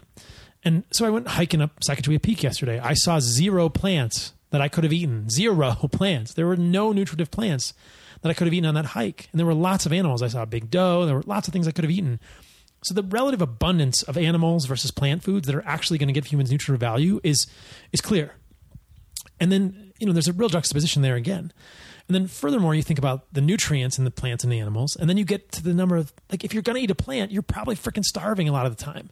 Now, that's when we're talking about stems, roots, leaves, and seeds the fruit of the animal, the fruit of the plant is different. Every once in a while, plants do something crazy where they put their seeds, which are their plant babies, the parts of the plant that are trying to get the next generation in, inside of a sweet thing.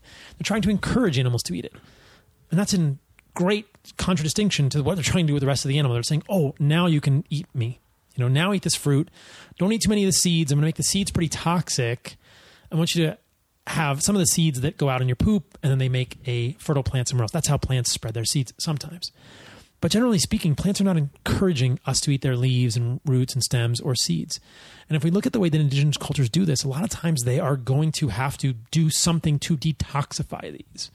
Whether it's cooking, a lot of times it's fermenting. That's where fermentation come came from, probably. Just saying, hey, let's just have some backup food in case we don't get an animal let's start fermenting some stuff. It doesn't taste that good, but it'll be a little bit less toxic for us. Hmm. So the relative values of these foods is clear, and the fact that plants have toxins is clear.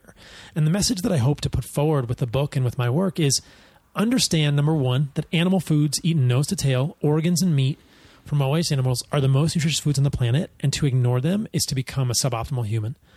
And they've been incorrectly vilified for 70 years. Number two, plants exist on a toxicity spectrum. There are more and less toxic parts of plants.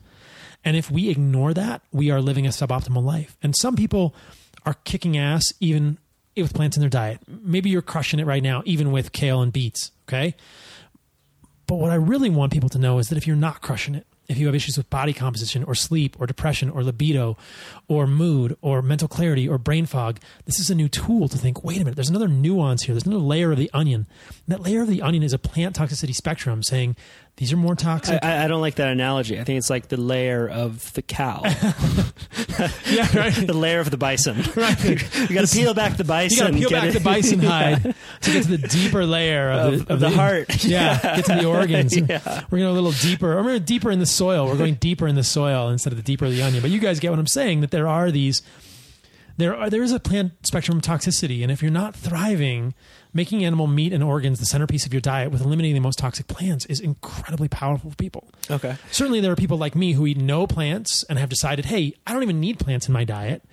Um, but you don't have to go that far. And I want people to understand that this isn't dogmatic.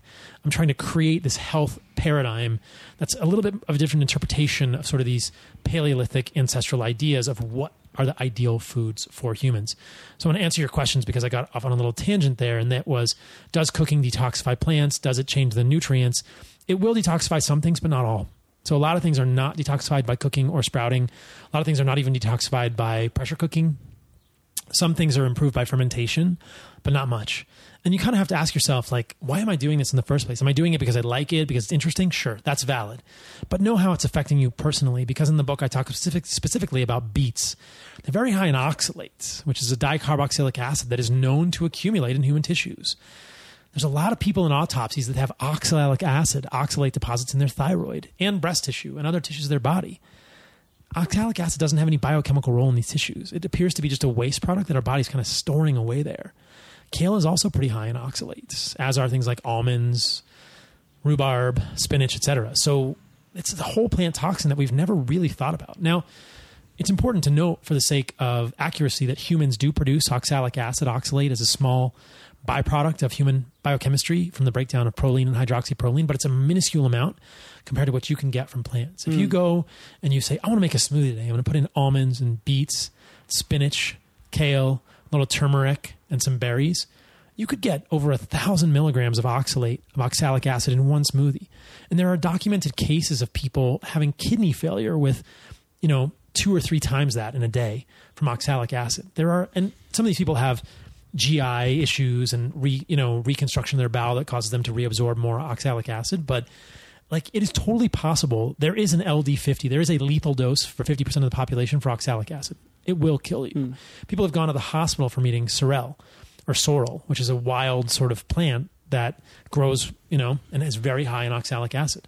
You could really put yourself into dire straits by eating too much spinach. Okay. And yet these are foods we've been told are beneficial for Right. us. In fact, we've been told these are foods that are probably the most beneficial for us. I'm not a doctor, so I'm going to fumble my way through this next counterpoint. But I have been really interested in mushrooms and fungi over the last couple of years. Uh, Paul Stamets talks a lot about this, and one thing that I do know about how mushrooms interact with the body is that some some kinds will cause a reaction in your body, like an immune response in your body, because they'll have a certain amount of, for lack of a better word, poison that can make you healthier because of that immune response to it. Would there be any kind of benefit in eating something like vegetables because of the immune response that you could have?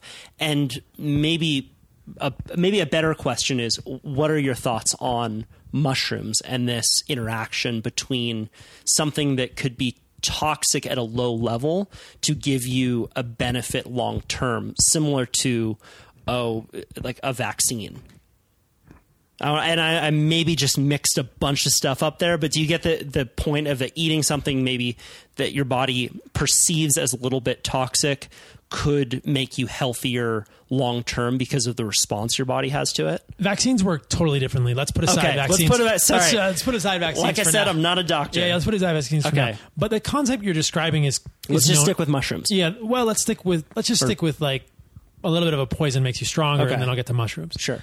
So the concept you're describing is hormesis, and I I think we've got hormesis all wrong. And in the book, I I talk about two different concepts: environmental hormesis and molecular hormesis. And these are this is a paradigm that I've really framed things in, and I think people are missing broadly. Molecular hormesis is sometimes called xenohormesis. and I'll describe that, and I'll f- I'll you know contrast it with environmental hormesis. So in in the in the process of molecular hormesis, xenohormesis, you're eating a compound from a plant, like sulforaphane, for instance, which is a isothiocyanate from brassica vegetables. And that kale you ate, there was there was isothiocyanate. Of course, of course. sulforaphane, right? So many big words in a row. Yeah, yeah, yeah. But I mean, there's really no way to get around the big words, sure, right? appreciate it. So there are these compounds, and we have been told by the likes of Rhonda Patrick and others that these things are good for us. They're they're hormetics. There's a, they're going to be a little bit of poison that's going to make you stronger. But but here's the problem. We've ignored many aspects of this. When these compounds come into our body, they are invariably immediately detoxified. We have been told that sulforaphane is an antioxidant, but nothing could be further from the actual organic chemistry truth. Sulforaphane is a pro-oxidant. We're talking about the gain or loss of electrons. A molecule that steals electrons from, from other molecules is a pro-oxidant. You generally don't want molecules in your body that are going to create more free radicals or more unpaired electrons. So we've been told that there are all of these antioxidants in plants right? Except there are none of those. Plants don't contain anything that participates directly in human biochemistry to donate an electron. And so what's going on here is we have endogenous antioxidants in the human body, namely glutathione and other chemical systems like superoxide dismutase that manage our electron flow. Life is electron flow, and life is oxidation and reduction chemistry, which is the gain and loss of electrons. But it's important for people to understand that for anyone to say that a plant compound is an antioxidant is a is wrong. It's just it's chemically technically wrong. Plant compounds are pro-oxidants because they are plant defense chemicals. Sulforaphane is a plant defense chemical. So what sulforaphane does in the case of broccoli or cauliflower, that kale salad that hopefully you'll never eat again after this interview with Dude, me. I have a fridge full of kale and beets. I make famous beet tacos, and you're ruining my world right I'm now. I don't you. like it. I'm crushing you No, right it's now. like it's this is a great example of uh, that. Like people will forego good information if their identity is wrapped up in in a certain way of believing things. My beet tacos are a primary form of my identity right now. I'm sorry, my brother. Yeah. Uh, I should have warned you. I sh- should have had you sign a disclaimer I before the podcast. yeah. I will Cheer- challenge. I will challenge your paradigm. so, Tearing up right now. so sulforaphane comes into our body. It's a pro-oxidant. It creates lipid peroxides. It creates free radicals. Again, this is not conjecture or opinion. This is scientific fact. It creates lipid peroxides. Now, in our bodies, we have this very clever system that senses oxidative stress. We have a clever system, and it's centered around a, a molecule called NRF2, and it's an antioxidant response system. And when, when our body senses that there is oxidative stress, when our body senses that there are unpaired electrons, free radicals, lipid peroxides, our body activates NRF2, which turns on genes that upregulate our own endogenous antioxidant system, namely glutathione and associated enzymes like that. So people are saying, aha, see, it's hormesis. It's sulforaphane upregulating our glutathione, except there's more to the story that we've never been told, which is that just like every other xenobiotic molecule we put in our body, any medication you get at a pharmacy, there are side effects to sulforaphane that are invariably ignored. So you have to look at risk benefit. In the case of sulforaphane, it also competes with iodine at the level of the thyroid and negatively affects the signaling in that critical gland. Now, so then you could say, all right, are the benefits of sulforaphane worth the risk? And I would say absolutely not because the benefits are redundant. What I mean by that is there is a lot of good evidence to suggest that just by doing awesome things, what I call in a tongue in cheek way, living a radical life, things that are actually environmental hormetics, sun, elevation, ketosis, fasting, heat, cold, exercise, you can generate oxidative stress without a molecule that has side effects. And that is going to upregulate your endogenous glutathione as well. And there are good studies to show that doing those things will give you plenty of glutathione. You will have an abundance of endogenous antioxidants. You don't need molecules with side effects to do this. That is where we've been led so wrong with regard to plants, right? Now, you could also say the same thing. If you're going to call sulforaphane a hormetic molecule, you also need to call alcohol, lead, and mercury hormetic molecules because they do the same thing. No one is microdosing cigarettes. No one is microdosing lead or mercury to get a hormetic benefit, but it works in exactly the same way. If you ingest mercury, you are causing oxidative stress. You are upregulating NRF2 because the system is doing that to get rid of that oxidate molecule, right? Why are we consuming plant toxins thinking they are good for us? This is a silly misconstrual of the actual paradigm. Do you feel the same way about mushrooms? We can get to that. Sure. I, I, I do, and I'll elaborate on it. But I also think there's a nuance. Again, we're back to nuance. Damn nuance. I hate this. there's a nuance between plants as medicine and plants as food that we will get to. Okay. I'm not denying that plant compounds can be useful as medicine, right? And our ancestors have used them as medicine for many times. And I think there are many plant derived molecules that serve a purpose in human society and medicine. And we'll get to that, right? But I do not think they are good as fuel or food. So in the case of sulforaphane, let's back up to that. Question for you How much sulforaphane is in a broccoli sprout or a broccoli seed? Three. Zero. I don't know. dude. And the reason I say that, I, I didn't, I didn't expect you to know, but the answer is zero. It's a trick question. There is no You, you just sulfur- brought me back to ninth grade. They're like, Kyle, are you paying attention? Three. 3.14. Yeah. Just say pi. 3.1416. Yeah. South Africa. Right. So there is no sulforaphane in a broccoli sprout. People are going, wait a minute, this guy's crazy. He's stupid. I know there's sulfor. No, there's no sulforaphane in a broccoli sprout until you chew it. Because there's no sulforaphane in a broccoli sprout until you spring the booby trap, until you eat the broccoli sprout. This is what happens with brassica vegetables of all sorts.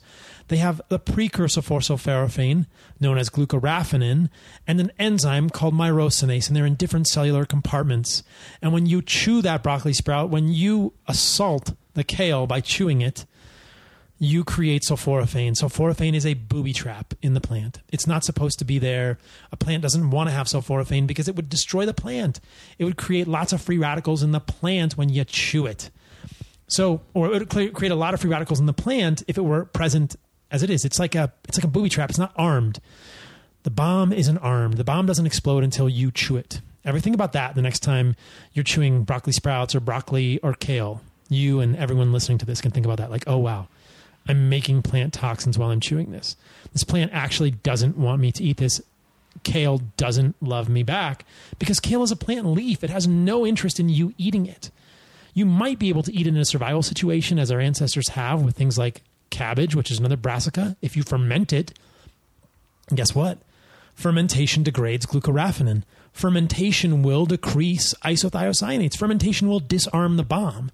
Doesn't mean it's even it's really that good for you. It just means hey, it's less toxic if you have to eat it in a pinch. Hmm. You better ferment it, right?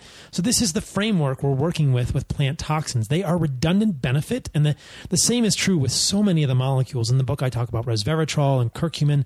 The same is true over and over. If you really look at the medical literature, you can find repeatedly that these molecules have collateral damage.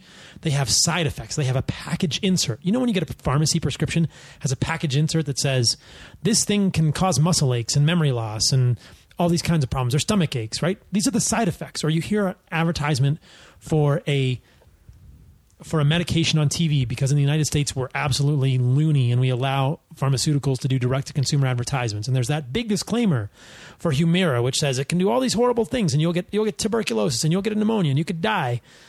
Well, the same things are that's the the same thing happens with plant molecules except nobody has to do that because they're from plants. There's a plant molecule package insert of all the side effects that we're never told about. And the same thing doesn't exist for animal foods. So that's the idea there that you're using these things to try and get a benefit, which you can get by living well, and you're forgetting about all the downsides. Now, again, like I said in the book, I've given people a blueprint for the more and least toxic plant foods. I think fruit is less toxic. Some people even react to different types of fruit. But if you want to eat plant foods for color, variety, texture, social interaction, great. Just understand where they are on the on the spectrum and understand where you are personally in your own life. Make a quality of life decision.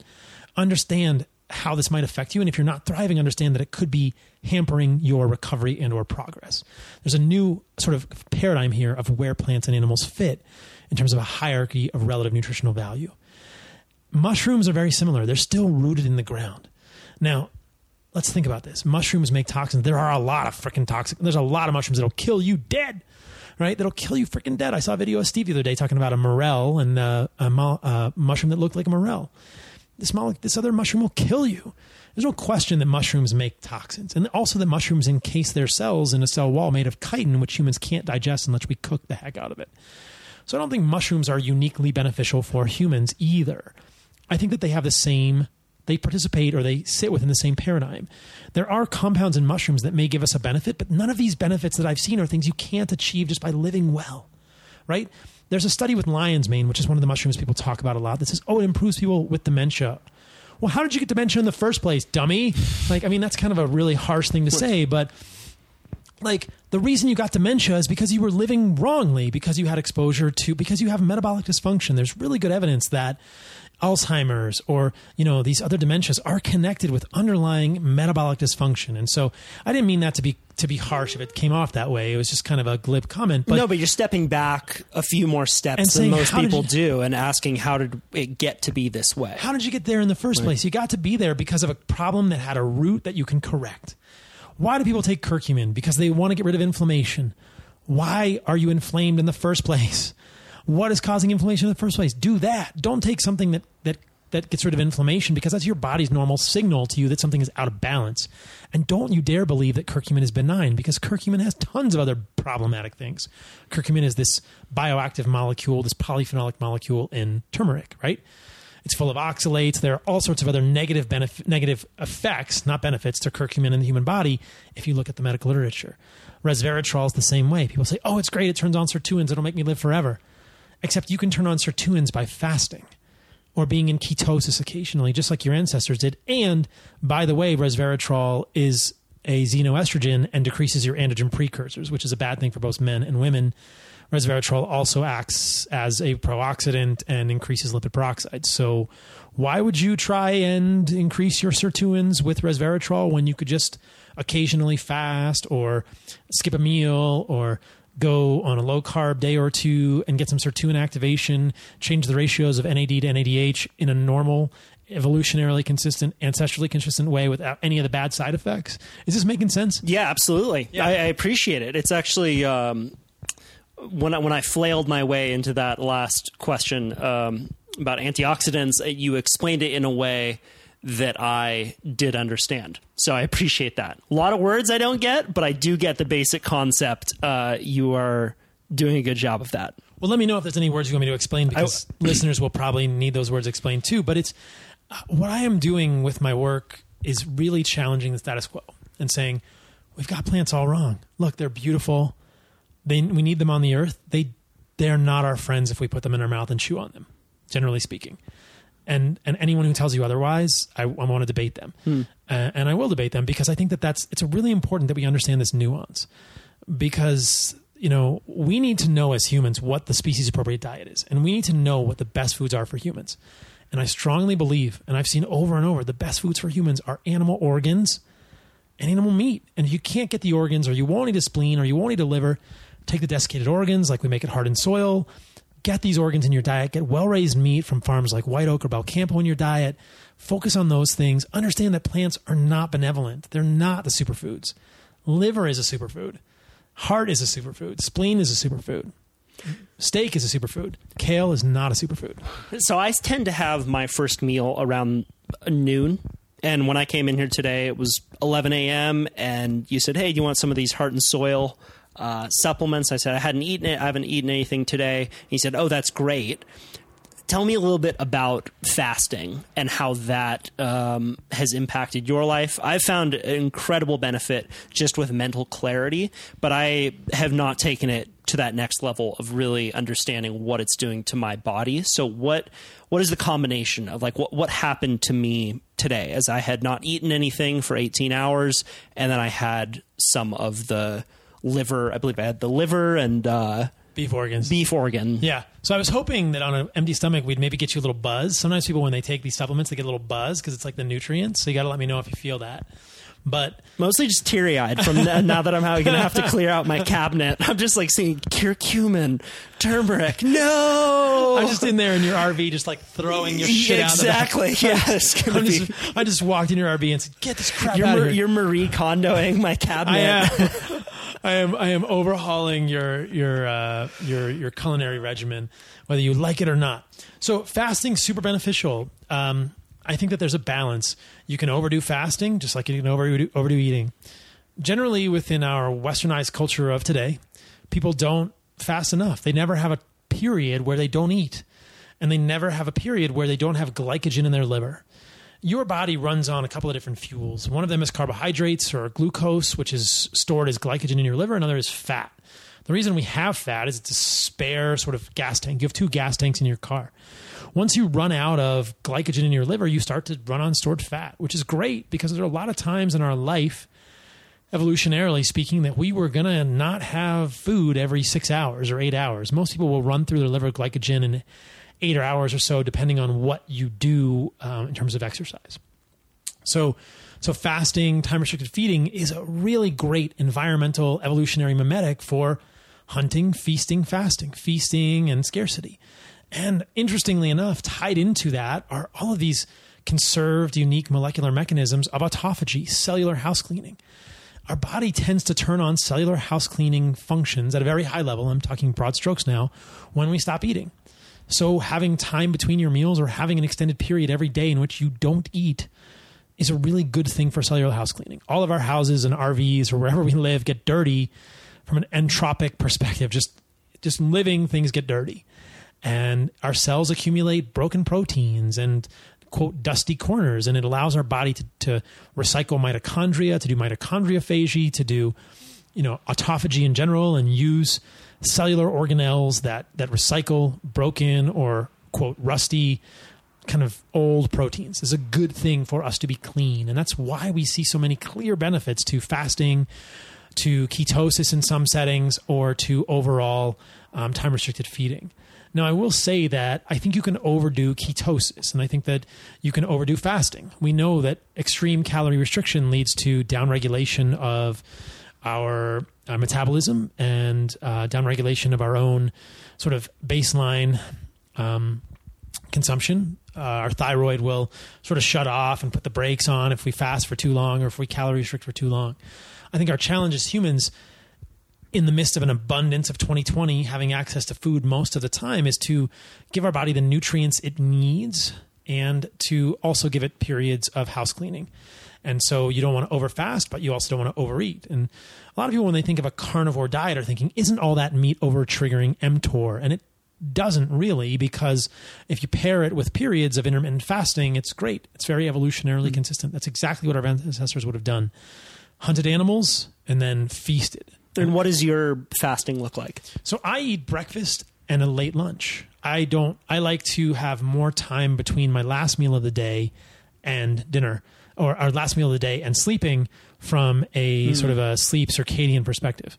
There is some evidence that melatonin, which is one of these circadian hormones, helps us initiate sleep, is going to be um, opposed by insulin. So, getting insulin at night with a carbohydrate or protein rich meal is going to potentially affect circadian rhythms. So, I like to eat breakfast at eight or nine o'clock and then eat lunch slash dinner at two or three, have that be my last meal of the day and it works pretty good for me. Mm. Now, we can talk about what I eat. People are always curious about that, but it uh, it leads to a 18 or 16 hour fasting window, and I wake up, and even though um, I can eat a variety of foods, I will almost always be in ketosis in the morning when I wake up, and I'm getting sort of that autophagy versus um, sort of anabolic versus catabolic uh, cycling. So I think we should switch it on and off every day or every few days. But I think it's very valuable. I think that the thing you don't want to do is be eating all the time every day and never having a long fasting window.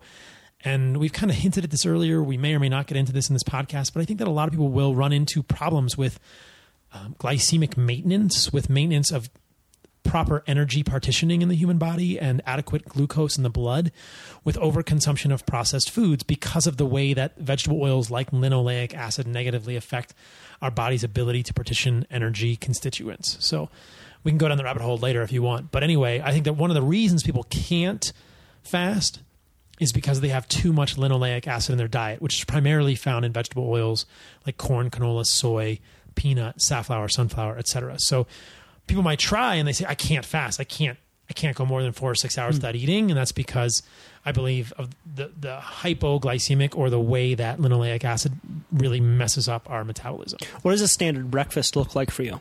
So breakfast and lunch slash dinner look essentially the same. And I'm not advocating that everyone needs to mirror me. That's always sort of the, the dangerous thing when I describe my diet. There are lots of ways to construct an animal based diet uh, that's entirely based on animals or based on animals and the least toxic plants, which I would consider to be, quote, carnivore ish. The way I do it is detailed. So if you go to the Heart and Soil website, you can see a video of what I eat in a day. But I eat two meals a day. I eat a little less than a pound of grass fed, grass finished regeneratively raised red meat every day. I prefer ruminants. I prefer red meat because it eats a species appropriate diet. A lot of chicken and pork does not eat a Hmm. species appropriate diet. I do not eat animals that eat corn and soy. So I also don't eat eggs from chickens that consume corn and soy. And when I'm eating eggs, I really only eat them seasonally. Um, I don't think eggs would have been something we've had we would have had all year round either as humans.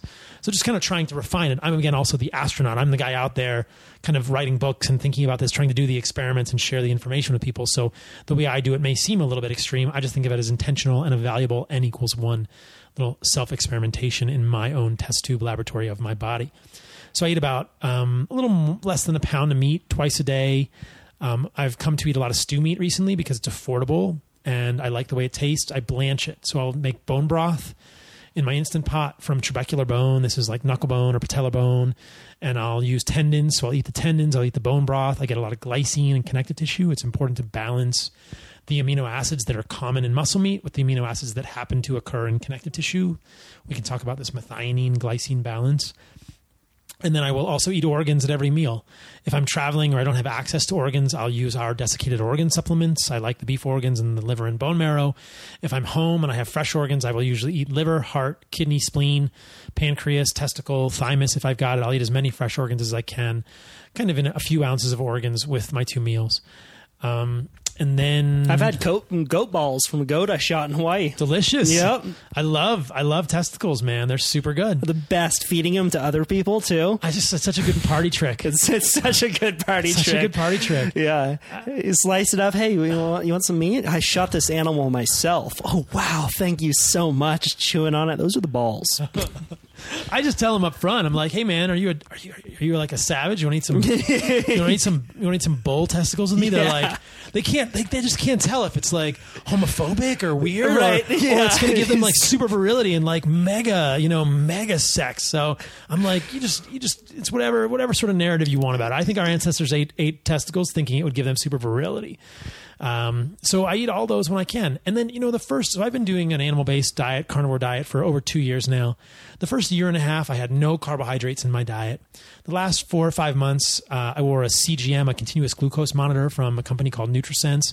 And I reincorporated some carbohydrates in my diet and found that it helped with electrolyte maintenance. A lot of people on long term ketogenic diets run into problems with electrolyte maintenance. We need some robust insulin signaling to maintain sodium and the connected magnesium and potassium in our bodies. It just works way better. So, thinking about carbohydrates, I when I wore the CGM, I had some berries and some squash, which I would consider to be least less toxic plant foods. I didn't like the way they made me feel as much, and I feel like I do better without fiber in my diet. There's a whole chapter about all this stuff in the book, guys, about fiber and all these things. All these are rabbit holes we could go down.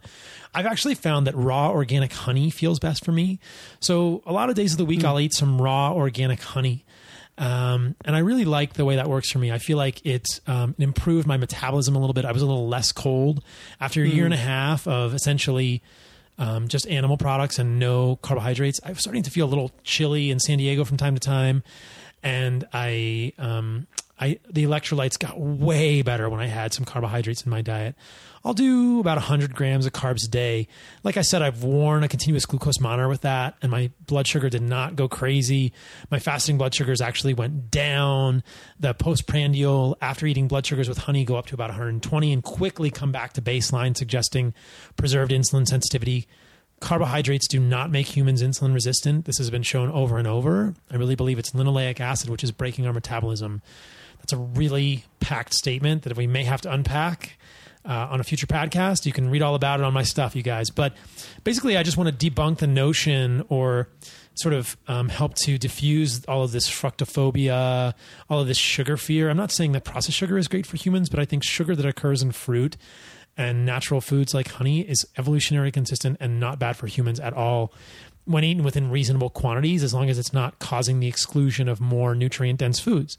Do you drink coffee? I don't. No coffee. All right. So I think of coffee as a burned plant seed, which has many of its own plant toxins, acrylamide, heterocyclic amines. I also don't like caffeine. I don't want to be dependent. I don't want my physiology to be modified negatively by a the, like a methylxanthine uh, compound like caffeine. So, Right. I, and, and a lot of coffee is frankly polluted with environmental problem. You know, it has mold toxins or uh, pesticides. I know there are cleaner coffees out there, but I don't like to be dependent on that kind of stuff. So that's the way my diet looks. I have a little bit of honey at every meal. I have organs. I have bone broth. I have suet. So I eat the kidney fat, which I think is particularly valuable for humans because of the stearic acid content. And um, we've got some interesting stuff at Heart and Soil about stearic acid and the benefits of that. And um, I eat the animal meat. So that's what I do twice a day. Sir, you wield language in a very impressive way, and you are putting good work out into the world. One personal goal of mine with every podcast is to get the guest to talk about something that they haven't talked about on other podcasts, and you're just knocking it out of the park, one question after the next. So I'd like to finish the one, this one off by asking you about surfing, All right, let's do it. which I'm guessing is something you haven't talked about on podcasts I don't think. I've talked about it on any other podcast. so when, how'd you start surfing? So um, let's just be clear that I'm a very mediocre surfer, um, but I love it.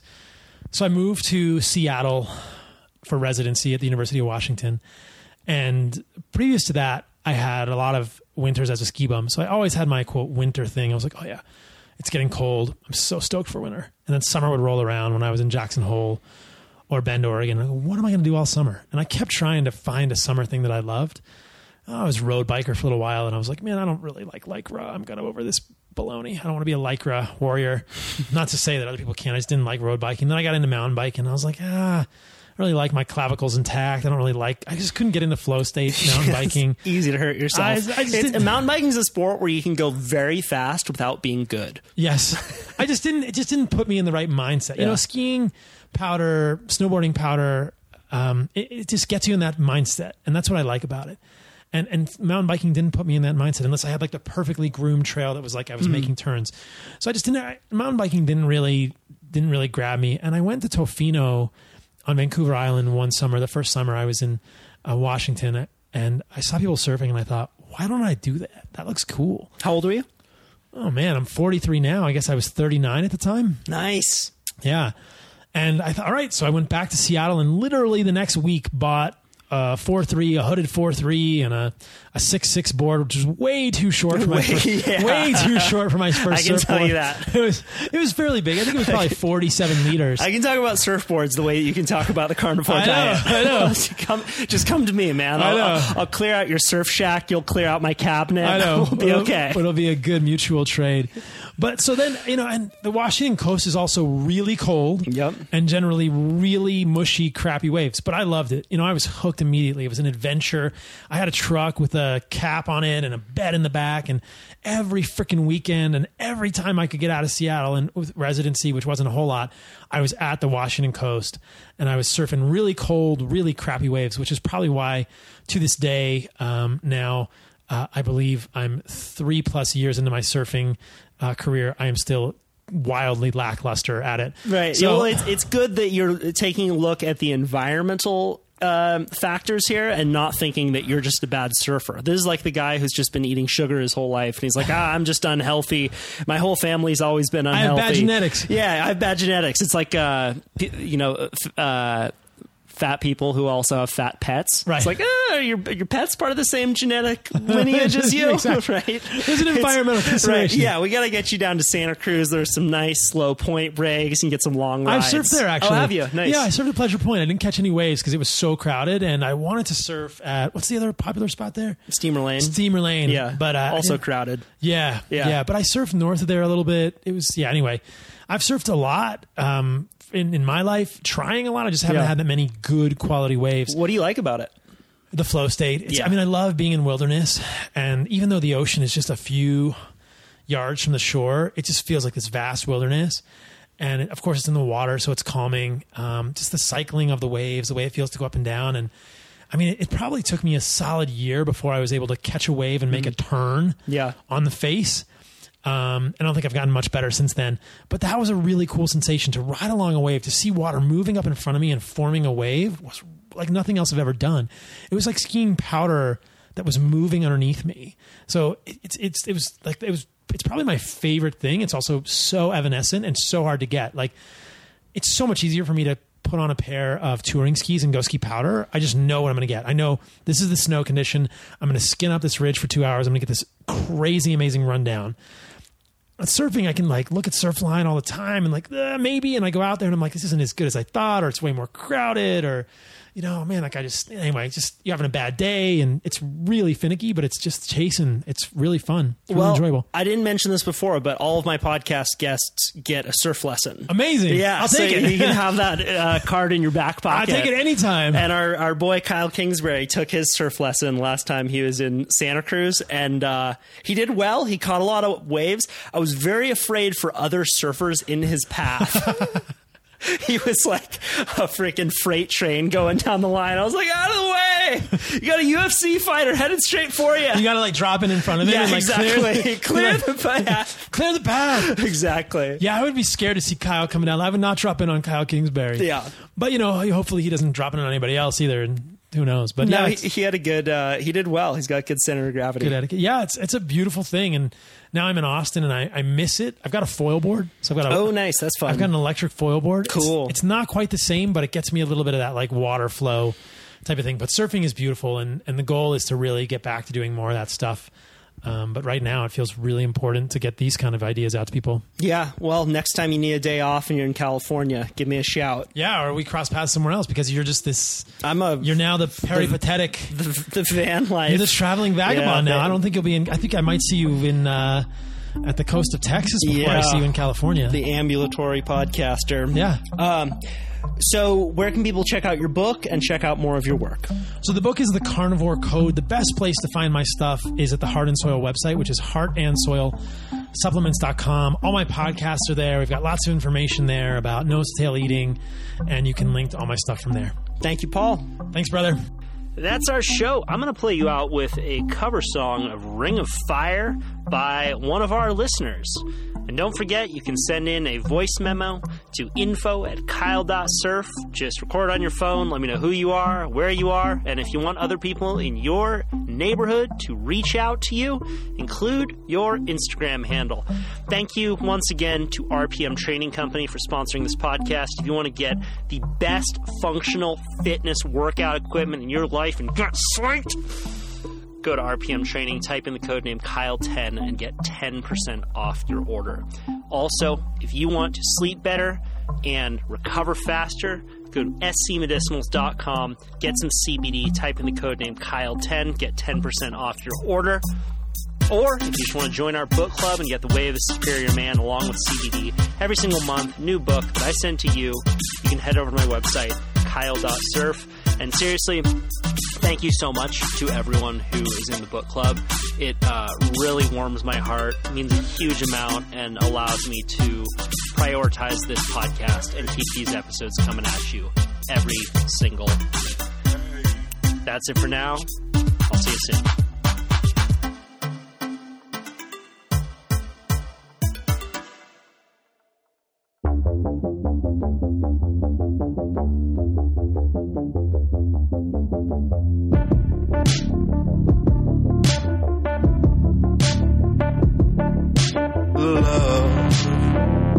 Is a burning thing.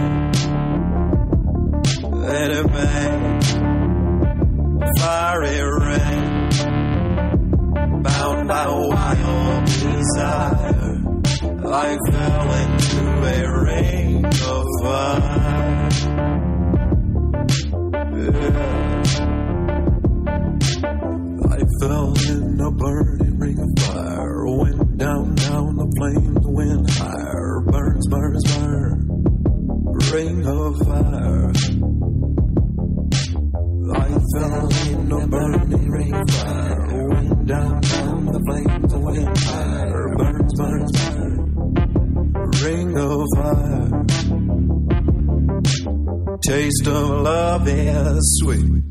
When hearts like ours meet, I fell for you like a child. Oh, but the fire, it went wild, went wild, went wild, went wild, went. I fell in a burning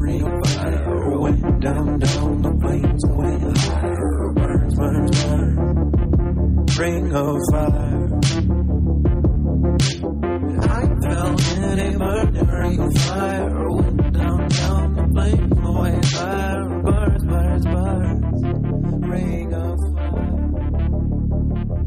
Ring of fire fell in fire. Went down, down the flames, went higher. Burns, burns, burns. Ring of fire.